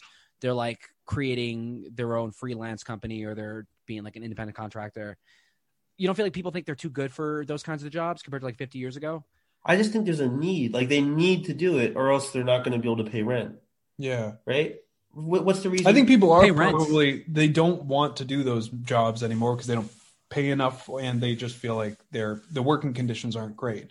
Now, how are they actually surviving without taking those jobs? I don't I don't know. I don't know how they're surviving. I don't know how they're making jobs. I don't know making it. I mean, it's probably because. What about like crime, like theft? We didn't consider that. That's a good way to make money. Like, take it. Like no, people are like like especially crime rate is up, right? It's like hundred. Is that true? Yeah, it's like a hundred. I'm gonna look this up. So when I don't know what it's like. It's like double or triple what it was pre-pandemic. In D C, it's been exceptionally bad. You guys should come for a visit. Uh, it's, D C, it's, Seattle, and New York are this, the worst right now. Uh, I'm holding that conversational floor. So I think it's been particularly bad in the last year in D C. So the national cl- crime rate has gone up. Uh, violent crime rates in Colorado. It's okay. So oh, here we go. This is from The Hill three weeks ago. Look at the cities across the U S has shown a trend of more violent crimes as the pandemic wanes. So in New York, uh, rapes and felony assaults are up. Uh, in Los Angeles, violent crimes have hovered the same rates. Chicago, they're up. Houston, thirty-two percent increase. Louisville is how many, Stephanos? A lot. It's, it's because the people doing the crime were afraid to get COVID, right? Now they're vaccinated. They're like wearing a mask. Well, they're, they're already. Like, they're like, they're like, they're like uh, anxious to get back to it, right? They're like, they've been waiting all this time. This guy is a criminal, a criminologist. I feel like that's like a fun job. The violence in twenty twenty was a unique situation. I just think that, that booster to get back into the uh, crime. Uh... Also, what violence and crime is is politically related? What do you mean? Like with Trump, and I mean, was there a lot of violence and crime that was related to Trump being in office? It seemed like when I read about it, it was mostly no. like pandemic related. Like for example, like stealing vaccines, like fourteen to eighteen year old kids that aren't in school anymore because they're doing remote learning. Right. They just don't show up to class and they go join gangs and commit crimes. Uh, so like pandemic related crime because nobody's at in school. So it's like the age of the people committing the crime is like, we need to learn about that. Yeah. So crime has been up in New York. I'm trying to read, I'm trying to get into the, the article. The New York, you guys have a New York Times subscription. Every time I read it, it blocks me. You so, get one article. You get one a month, right? Only one a month? It used to be like ten a month. Yeah. It's like they really want me to pay top dollar for this access to information. I don't even mean to use I just see on my phone, I click it, and it's like, you've used your one, right? Yeah, but like I didn't even – all right, it's not important. Anyway, so I just think it's interesting that Jeremy is like – like you were the, the first one, buddy. You were the frontiersman. You paved the way, but now you're like – like now you're like stuck in the grind. Yeah. Like the end of a scary movie where you like – you know, or like uh, – I don't know, one of those movies where where the good guy turns evil. That's like Jeremy. It's yeah. like the guy who wrote Cats in the Cradle and the Silver Spoon becomes like a workaholic, like the guy in the song. What, what is that? American uh, Pie? I'm not cultured enough. Yeah. Don, Don uh, McLean? I don't know. It's not, but whatever. But anyway, so what else What else do you boys want to discuss? Um, Dot to text, dot to text, dot to text typing. We got, oh, yeah, we could talk about that. What do you think? I want to, I want to talk about... Um, cell-based agriculture, or uh, well, uh, well, what do you think about this thought text? T- have you heard about it, Jeremy? I, I think I think I, I showed you guys the article. I didn't Forbes. see the article, but I've heard about it. Yeah. The idea is, oh, this is not a flat. Can I show you guys the picture? What was interesting? Yeah, we can talk about that. It's still slow. Look at this. Look at this. Like twelve, twelve to one, right? It's, it's your future wife, buddy. What is that? They're eating a brick. Oh, it's a juice box. A brain-computer interface pioneer eats chocolate with a brain-controlled. Oh my God, that's chocolate. That's me with the uh, the egg. Uh, so what do you think? Can you explain to listeners what thought-to-text typing is? Maybe you can. Go ahead. Didn't son. you do a project on this? You did a project in on college? It? No. I, computer interface. I stuff? did, yeah, in grad school. But Steph, you you taught. I mean, I, is I don't know. Thought-to-text is that just like I have no the idea, idea of integrating works. your brain into technology and being able to you, wait, instead you of to, having to type? You want to theorize how it works?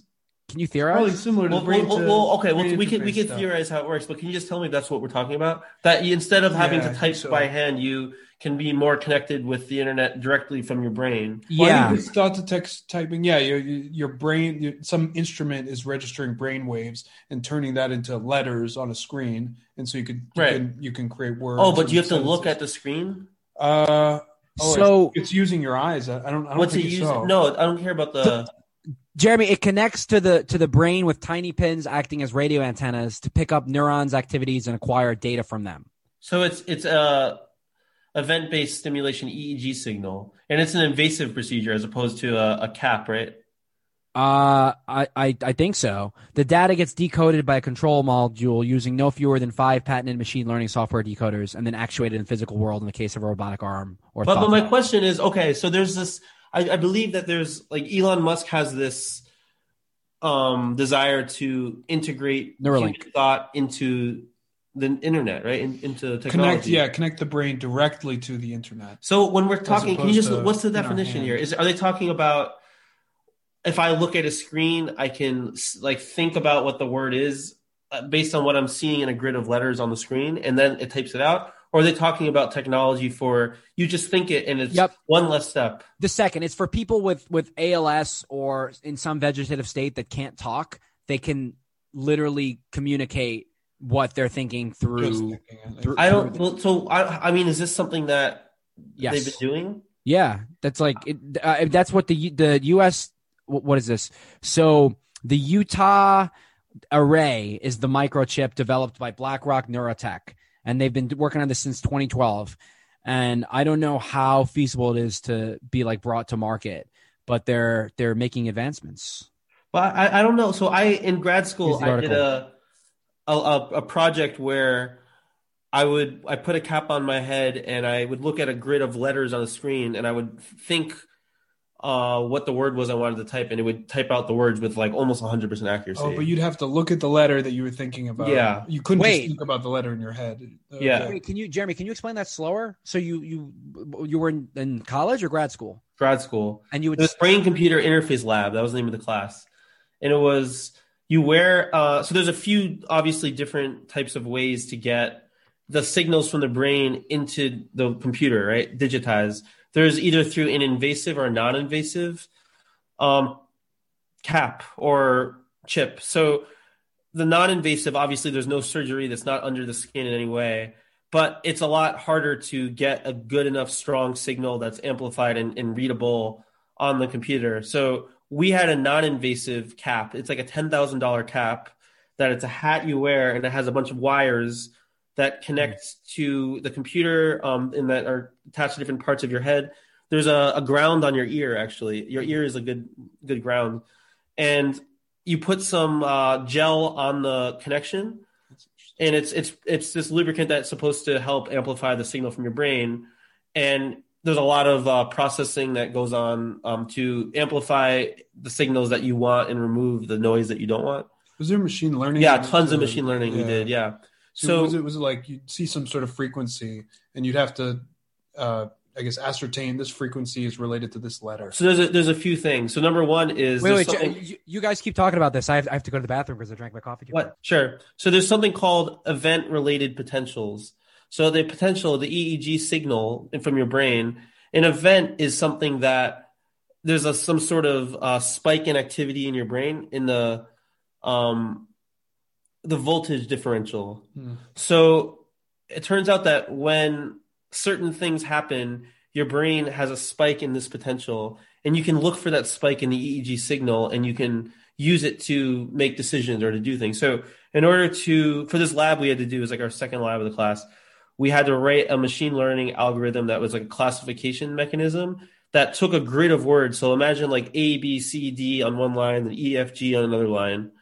And um, it was like in a box, and it had to wear this cap, and you had to think of the word you wanted to, the letter you wanted to spell next. Mm. And if you looked at the grid, what happens is there's a bunch of like almost instantaneously flashing lights. Mm. So the, the, like if you, let's say I wanted to spell the word thought, I would look at the letter T, and it'd be boom, boom, boom, boom, boom, like the light flashing on T and then the letter after it, A, B, C, D, F, G, H, I, J, K, L, M, N, O, P, you know. Mm. Um, so when it when it flashed on the letter T, my brain would have, it's called an event, and there would actually be like a little peak in the signal that happened because my brain saw the letter T light up. Wait, question. Do you think it was...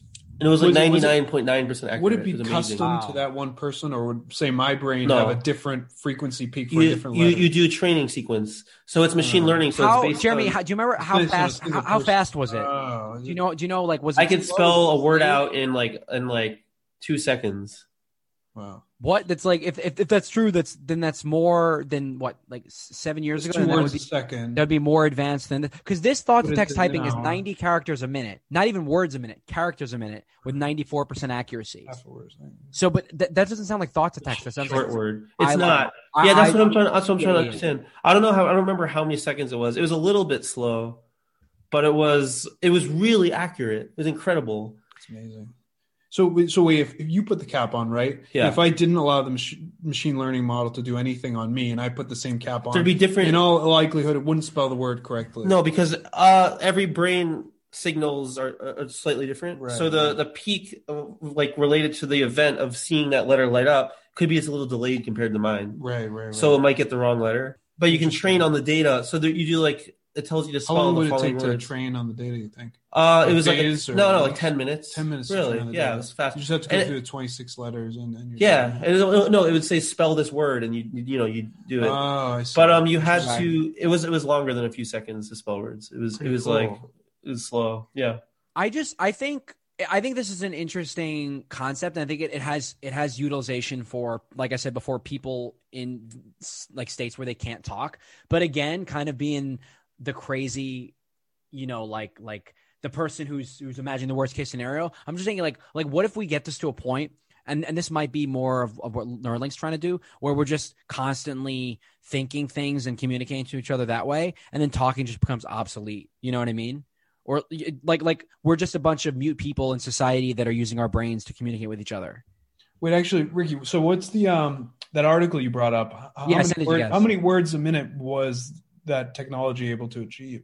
Well, it says ninety characters a minute. Characters a minute, but let me see if I can find oh, yeah. words a minute. So yeah. it's, it's slow. It's very slow. Yeah, yeah. I looked slow. at like the average words, you know, the average word size, and, and turn that into words per minute. Well, words per minute, remember I mentioned earlier with the filler words and the uh, conversational floor, one hundred fifty words per minute is average. So ninety characters per minute is is probably like, what, thirty, forty words? Maybe less. Maybe, yeah, like twenty or thirty words. So that's like... Yeah, it's like twenty words. twenty, the average words, five... Like twenty percent yeah, slower than how we talk. So it would be... We'd be texting. It'd be like how my dad texts, like with the one... Again, thing, you know what I mean? I don't I don't think that this technology works with just you think it. I think you need to have some sort of visual stimulation.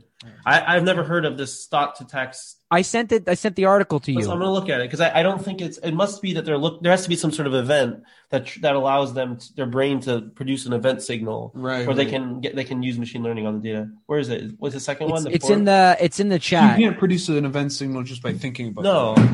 No, you have to. It's like the monkey. You ever, you ever read the Atomic Habits? It's like the monkey getting gra- grapes, right? Mm. It's like when you give the monkey the, the reward. Uh, once you get a reward, there's like a, a peak in your E E G signal, and your it's an event, right? It's right. a uh, it's a potential difference that's higher. I see. But so, imagine a world where we were all just sitting around in a room together. We weren't talking. We were just thinking at each other. Less accurate than what I did. Stephanos, would that be good? Where'd he go? But he's like getting. Oh up my god! Room. This this man's black. No, I can't. I can't blame him because I was in the same situation. But you know what I mean. It just imagine a world where we're all just thinking at each other. That that that's like the scariest part. Yeah, I, I doubt that people would want that because you you, you want to be able to at least control what you're thinking. Like you don't want people to hear all your thoughts. Yeah, I mean, but I think I think you can. Again, I know you're looking for the event signal, but r- like right now, I think you can control what with thought to text typing. It's not that everything you think you text; it's everything that you choose to text. Everything right. that, you, that you, you know what I mean? Like, like I think there's some conscious, there is a, you know, you have someone like autonomy over it, you know? Forbes, by the way, gives you four free articles a month. uh, but yeah, I don't know. I, I think, I think it's an interesting concept. Yeah. I'm trying, I'm trying to read this. I, I can't, I can't figure out if it says that you have to look at it. Picks up neuron activity. Right. I don't know. Okay. I actually, I do know about this. I, I, cause I, I also know a lot about robotics. Um, I think that it's, it's still not sound science to assume that your neuron that you can associate a single neuron's activity with a certain event, which is why it's hard to get prosthetics to move based on neural activity. It's a lot. It's not yet a fleshed out field. This is like a field of robotics that it's kind of cutting edge. People are researching, but it's such early stages that I don't think it's actually feasible yet. And it's- no, but I, I, okay. So I do think I'm, I'm reading about this now. I do think that in the next like five, ten years, we're going to get closer to the kind of brain, uh, the brain computer interface where I, I guess this kind of goes back to the metaverse where it's like the, the line between the, your individual, like real world actions and the manifestations with other people is going to be very blurred. Do you know what I mean? Like, Stephanos, we were talking about sitting in a room together and all of us are just thinking things at each other and there's no dialogue. Well, I wonder, c- communication will be a lot faster, right? Unless Maybe. the algorithm's slow. Unless the algorithm's slow. If it's limited by the event of the brain, um, I it just it's about the mechanism that it's using to determine what you're thinking. If you're if you're what's the lag time between thinking something and saying it, right? And also, what's the lag time that, like, if you think something, what's the, the peak in the well? In again, the this, this goes back to the uses to, right the, the experiment of, like, you want to push the button or not, right? Well, this goes back to the conversational floor. We think at four hundred words per minute, and we speak. I thought it was on one hundred fifty average, words a minute. No, we speak at one hundred fifty, but we think at four hundred. Oh yeah, right. We speak, you like, like as as right now as as we're having this conversation, you you, you couldn't monitor. I guess it takes a lot of self-awareness, but you can't monitor the speed at which you're thinking and contrast that with the speed at which you're talking. Do you know what it, I mean? What's the speed that you can process words? Process word, like hearing and understanding? Yeah, like if I if I if, if I clicked like speed up by two times and it gave me five hundred words in a minute, is that am I going to be able to understand that? How about this? The the human brain can process eight hundred words per minute. So now let's, let's okay, so we can process eight hundred words per that minute. Is that what it says? Uh, yeah, this is according okay. to uh cognitive co- I, I don't know look live science as fast look, as we can think so we can, so, so we so we can okay. yeah so let's contrast so we can think we can process and comprehend other people's words eight hundred, we can think at uh of our own words at four hundred, so tw- half the rate, and then we speak at one hundred fifty, which is what's that, forty percent or something. Uh so I mean that that kind of tracks. That's like one six, six times uh a factor of six between speaking, thinking, and comprehending. Yeah. So you I feel like we could be on shrooms right now. People, we could be well, six times faster at communicating our thoughts. But do you think do you think that's right? That tracks with your experience, though, that you can like you can understand things from other people more quickly than you can construct ideas in your own head, and then you can. Yeah, I think so. Probably. That's like a lot of language, right? People who learn foreign languages, they have much better comprehension than speaking. Like yeah. if you're trying to say a word, say a sentence in French, in French, it'd take you longer to say it than to understand it. Yeah, no, yeah. I, and that's a good point. But it also makes sense, like, for people that are introverted. You ever, you ever with like a big group of people, and you see people that are just listening, and you think to yourself, like, they have nothing to contribute. But it could just be that they're they're so like their flow, they're so like uh, like plugged in that, you know what I mean, that that it takes them a while. Like the speed at which they talk is nowhere near the speed at which they listen. I don't think that introverted people talk slower. I think they just some, don't want to. Some no, sometimes they do. I don't or think talk so. less frequently. You mean talk well, both less frequently and, and more slowly. So they they, they, they choose not. I think it's just that they don't get their energy from conversation from right. people. Steph, right? you're you're an introvert, right? Yeah, I'd say so. Probably, yeah. I'm an ambivert. Yeah, no, I'm, I'm I'm an extrovert like that. That me. That that's ambivert. Not, is that what you said? Well, I I used to be one hundred percent extroverted, and then I became like ten percent introverted, and now I'm kind of an ambivert, but mostly an extrovert. What's an ambivert? An ambivert is someone who's. Which is kind of impossible, who is exactly fifty percent introverted and extroverted. But it's like if you take the... You're minor, definitely more extroverted than introverted. I am more... No, course, but I, yeah. I've become more of a recluse. Never I'm like... eighty, I took the test. The What is it? The Myers-Briggs? Yeah. Low validity and low reliability. Repeatability. Yeah, exactly. So I was eighty-five percent extroverted. Oh, Stephanos, who do you think is more extroverted, me or Jeremy? Honestly. Hmm. It's tough. I'd say Jeremy. Yeah, I, yeah, I would. I think, I think so too. I would say. Yeah. I would say. I mean, I think at one point I was like up there with you and but whatever. But now, in my old age, approaching the big three zero, like that nose. Now I just like kind of need my own time. You like told me once, like, don't you need time to like? You like like try to have me hang out with less people. No, no. Oh, I remember. Like, you need remember, time to sit down one, and one time Jeremy and I. I think we, when we traveled through Europe together for a couple of weeks, that was like that was when it was like a, a tug of war of extrovert versus introvert, because we were doing things with people so much, and I was like, I need a, like a moment to myself, because I've never felt that way with a friend. But and like kind of with you, Stephanos, right? When we were in Greece over the summer, I don't remember you needing a moment ever. I didn't need a moment. Maybe you needed a moment. No, I definitely was so tired. Like, wait a second, Stephanos, did we ever reach that point in Greece when we were there for a week that we both that one of us needed time? You probably needed time. Yeah, I did. Like, thinking, like, the speed at which this man's thinking. Yeah, no, it's not, slow. Yeah, no, sorry. I'm like trying to go through every night. Yeah, Mykonos probably was the... Mykonos. No, but like at that moment, I was ready to go and you weren't. Right, right. I don't know. Honestly, now that viewers we're viewers are gonna love this. Like, now so that we're boring. Thinking about the speeds and stuff, it like helps me understand Stephanos better, because like sometimes it's like like I'm like, what's going through that man's mind, and it's the speeds don't don't correlate. Yeah, no, I I don't know. Yeah, there there are periods there were periods on our trip where I I, I couldn't stand being around you. Um, couldn't I, stand. I need, couldn't stand. Well, we I needed my time alone, and we had like we booked the same rooms, right? We didn't even have our own rooms. Couldn't stand. You go in the bathroom like me. Wait, I really, you booked a different room than him. Well, uh, during yeah, one Airbnb. Lucky, we had, we had, I stuck with Jeremy. Uh, did I tell you about this? I don't know if he's I like told... terminally ill, like in like when he's with me. Jeremy, did I did I tell you about this? I I don't I don't think I mentioned to listeners. So on the last night of the trip, and I'm not going to tell the whole story, but my phone, my cell phone died, and my laptop died, and I had no books with me, and there was one charger that Stephanos was using to charge his device, and I had nothing to do, and it wasn't late enough to go to sleep, so I just sat in the bathroom floor and like meditated and talked to myself for, for like literally floor. like two hours. Because I had nothing to do. I couldn't write because I didn't have a notepad. I couldn't read. My electronics were dead, and Stephanos was plugged into his phone because he's in the metaverse, and I had nothing to do, so I just sat in the bathroom floor. Do you remember Stephanos? Yeah, but then you you took my phone. You called your parents and your sister. and No, no, yeah. no, but I'm saying before that, you don't remember – you weren't wondering what I was doing in the bathroom for two hours? uh, no, I was enjoying my alone time. Do you, no, but you remember what I was talking about? What? Yeah, I do. I, I remember you in the bathroom. Yeah, yeah, yeah. For a long time, but it wasn't. Yeah, it wasn't yeah. usually take a while. Yeah, you were really stressed out. I it wasn't. It wasn't night, like you that. You were really stressed out the whole night. Why? Because we couldn't. Out. Because he he he like booked an Airbnb at like a really dangerous place called Sparta Hotel, and oh, they wouldn't you, give you his money back. I complained. And I don't know. Dangerous. Oh yeah, because it, it smelled like funny. It smelled like urine. And then you walked in, and they were like, and I already paid, and they were like cash only, and I was like, I already paid, and they were like, but you need cash. And, uh, yeah. and then we left, and they like cursed us out, and then Stephanos snuck me into his hostel.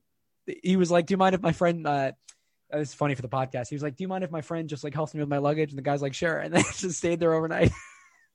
Man, I was, when I was in Brazil, like, what? And I was playing. Okay, I was on like this, this like kind of poor soccer team. Okay, like, I don't, as in like there was just like a lot of people who didn't have much money on the team. Destitute.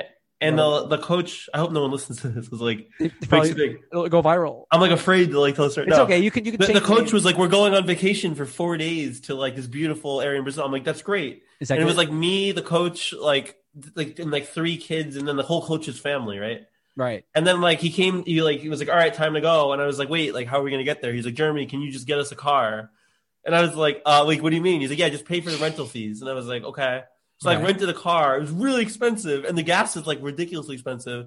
And then we like get to the hotel, and like he didn't like check in. I just assumed that they like it all taken care of. He's like the coach, right? And his whole family was there. And he's like, Jeremy, like can you? We have to get like a hotel room. And I was like, wait, you want me to pay for it? He's like, yeah, can you pay for it? Like, we'll reimburse you. Never reimburse me. So I paid for the hotel room. And, like, it was, like, this, like, kind of crappy hotel. And we were, like, all, like, literally there was one bed. And there were, like, eight, nine people, like, in the room. And, like, and, like they were, like, let coach sleep in the bed. Even though, like, I paid for it. They wanted me to sleep on the floor. Are you serious? Yeah. And I was like, no fucking way. Like, I, I'm like, but they got, like, they were going to, like, hurt me if I didn't let the coach do it. So I was, like, you know what? I'm going to just pay for my own room. Like, like fuck this, right? So I like, and then like, um, actually before that, um, the hotel like found out that there was more than two people in the room, and they like complained, and they're like, you can't be here. Like they came into the room, like with the coach and like the kids. That's really like, there could only be like three people. So like, they were like, I was like, oh, great. I volunteered to like pay for my own hotel room. And they're like, if anyone's getting their own room, it's coach. Like he's the coach. So like I had to like pay for the room, and like I like literally was like a different hotel. Like they're like booked out. I'd like walk to a different hotel and like buy the guy a room. He got his own room, and like I had to pay for the other room too. And I had to pay. Like we were about to like the trip was over, and like I had to pay for dinner every night for everyone. They're like, we're hungry now. It's like eight people. Oh my and then God. Like the trip was over, and like the coach had to drive the car back like six hours or whatever. And he's like, I'm gonna need five hundred dollars cash for gas. Like I gave him like like I was like, are you serious? He's like, yeah, like gas is like we have to fill it up. I, I like, totally thought I was gonna get like a free trip out of it. It was like me paying for like the like whole like the Tinder trip. Swindler. You got swindled. Horrible, yeah. Wait, uh, so I'll just say real quick, the night that Stephanos. That, that we we uh, stayed in this room together was the most stressful night of my life, because at like eleven and twelve o'clock I checked in with Stephanos, and he's like, "Do you mind if my friend uh, helps with the luggage?" And the guy's like, "Yeah." But then I was really worried that the the guy at the front desk would knock on Stephanos' door, because there was only one entrance and exit. So clearly, if I had left, if I had dropped off the luggage and left, but he would have seen me, but he didn't see me. So I was really paranoid that he would like knock on the door. Remember Stephanos? Yeah, like, I mean, there every... were signs. There were signs everywhere that clearly said visitors cannot stay overnight. Exactly. So so, so every like every thirty minutes, I would open the door and and look down at the front desk just to see if the guy had like noticed or whatever. And I kind of paced around, and then eventually Stephanos left a couple hours later, which is funny to me because the, the guy the guy at the front desk probably saw Stephanos, who checked into the hotel, leaving, leaving. leaving me in the room. But I was really paranoid because when you left, I was like, they're gonna know that I'm still here. So I just yeah. wait. So I why did, like did you? Is it the same guy the whole time, or was it like a shift, shift change? Same guy. Shift change and then um, same guy all night. Eventually, when eventually when I left in the morning, they were like, "Take care, Mister Axios." And then I needed the, the funniest part of this whole story was I, I couldn't get another hotel room because I was there an extra night. That I checked back in. And when I walked up to the front desk, they were like, "Oh, Mister Axios, like you're back. Do you want me to charge the same credit card?" And I was like, "No." I gave them my credit card, and it said Richard Rose. They didn't ask me, "Oh, why is your credit card Richard Rosen?" But as I walked out, because I was traveling for the day, they go, "Hold it right there." And I thought that they were going to say, like, "Why did you use the credit card Richard Rosen?" But they go, "Hey, like, hold it right there. If your name's Stephanos Axios, why you no speak Greek?" Are you serious? I swear. Yes. And then I was like, I thought I told you this story. And then yeah, I was like, "Oh, like, my father is, like, from Greek, but I'm from America." And they're like, "You look Greek. kind of Greek." To you. So, to me. So I just thought that was really funny, that whole experience that, like, I managed to... to Wait, you, you left, like, a day later, is what you're saying? You left I left, like, a day later, yeah. I got, like, a different room, and they were... It's funny that you booked another place in there after... Yeah. Like, go somewhere else. Yeah, wait, wait, so where did you sleep when he was in the room? There's no extra bed. There were two beds. There were two beds. Yeah. What? That's I, I didn't even book two beds. I was on the bathroom floor.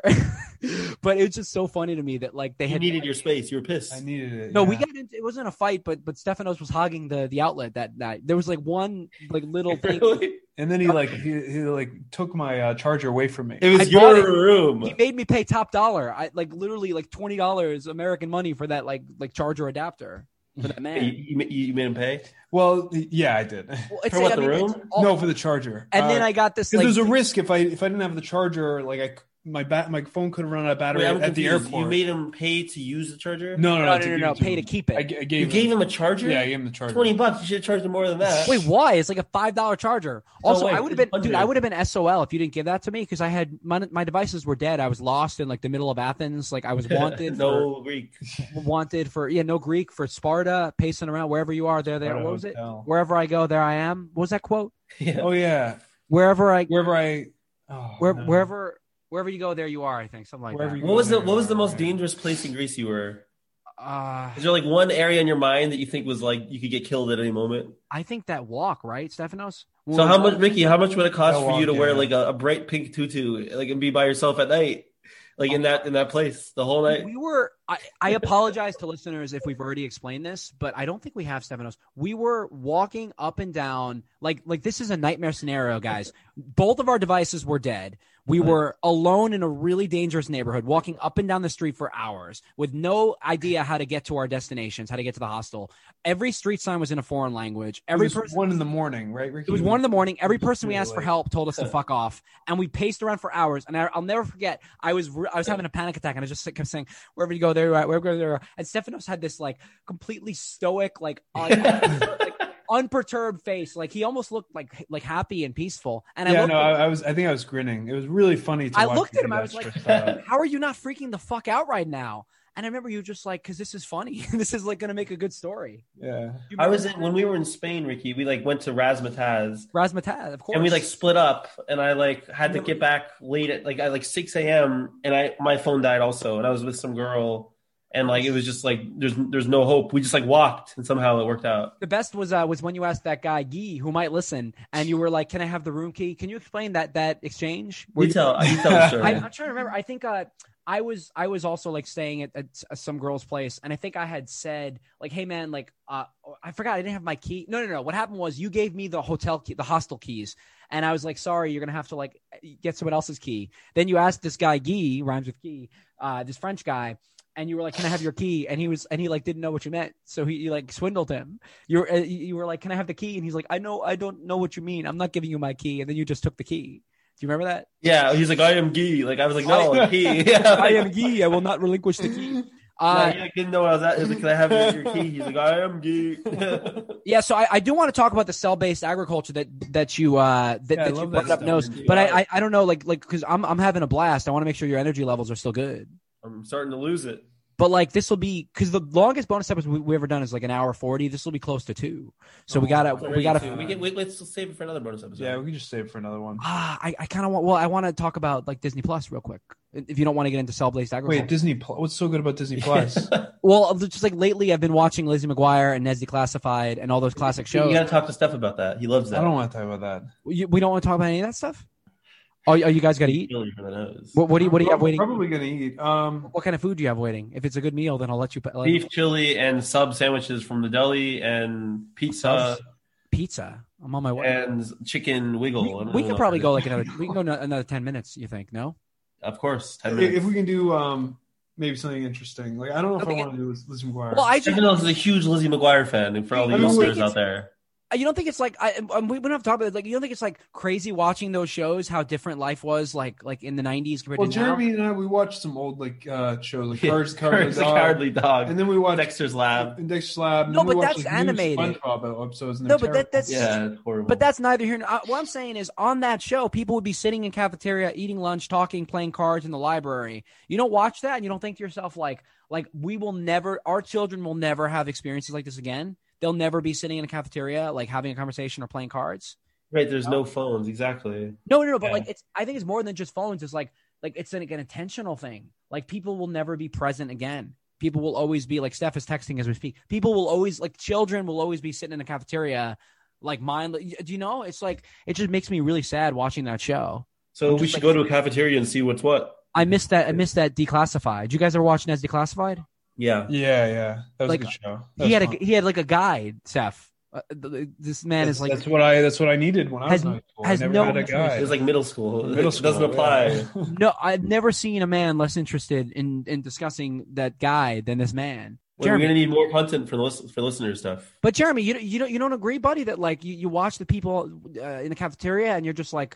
You're like it's never gonna like. There's just gonna be tech, metaverse everywhere. Is that true? Is that like yeah. I don't? I haven't been in a cafeteria with third graders. My sister's in the cafeteria. What's it like? No. Yeah, what's it like in the cafeteria? Give me the inside scoop. I don't know. I'd have to ask. Yeah, her. You gotta ask her. Get her on the pod, buddy. This is Katrina, like ninth grade. Allegedly, she is in a cafeteria five days a week. Yeah, but the... she's probably but it's probably on TikTok all the time.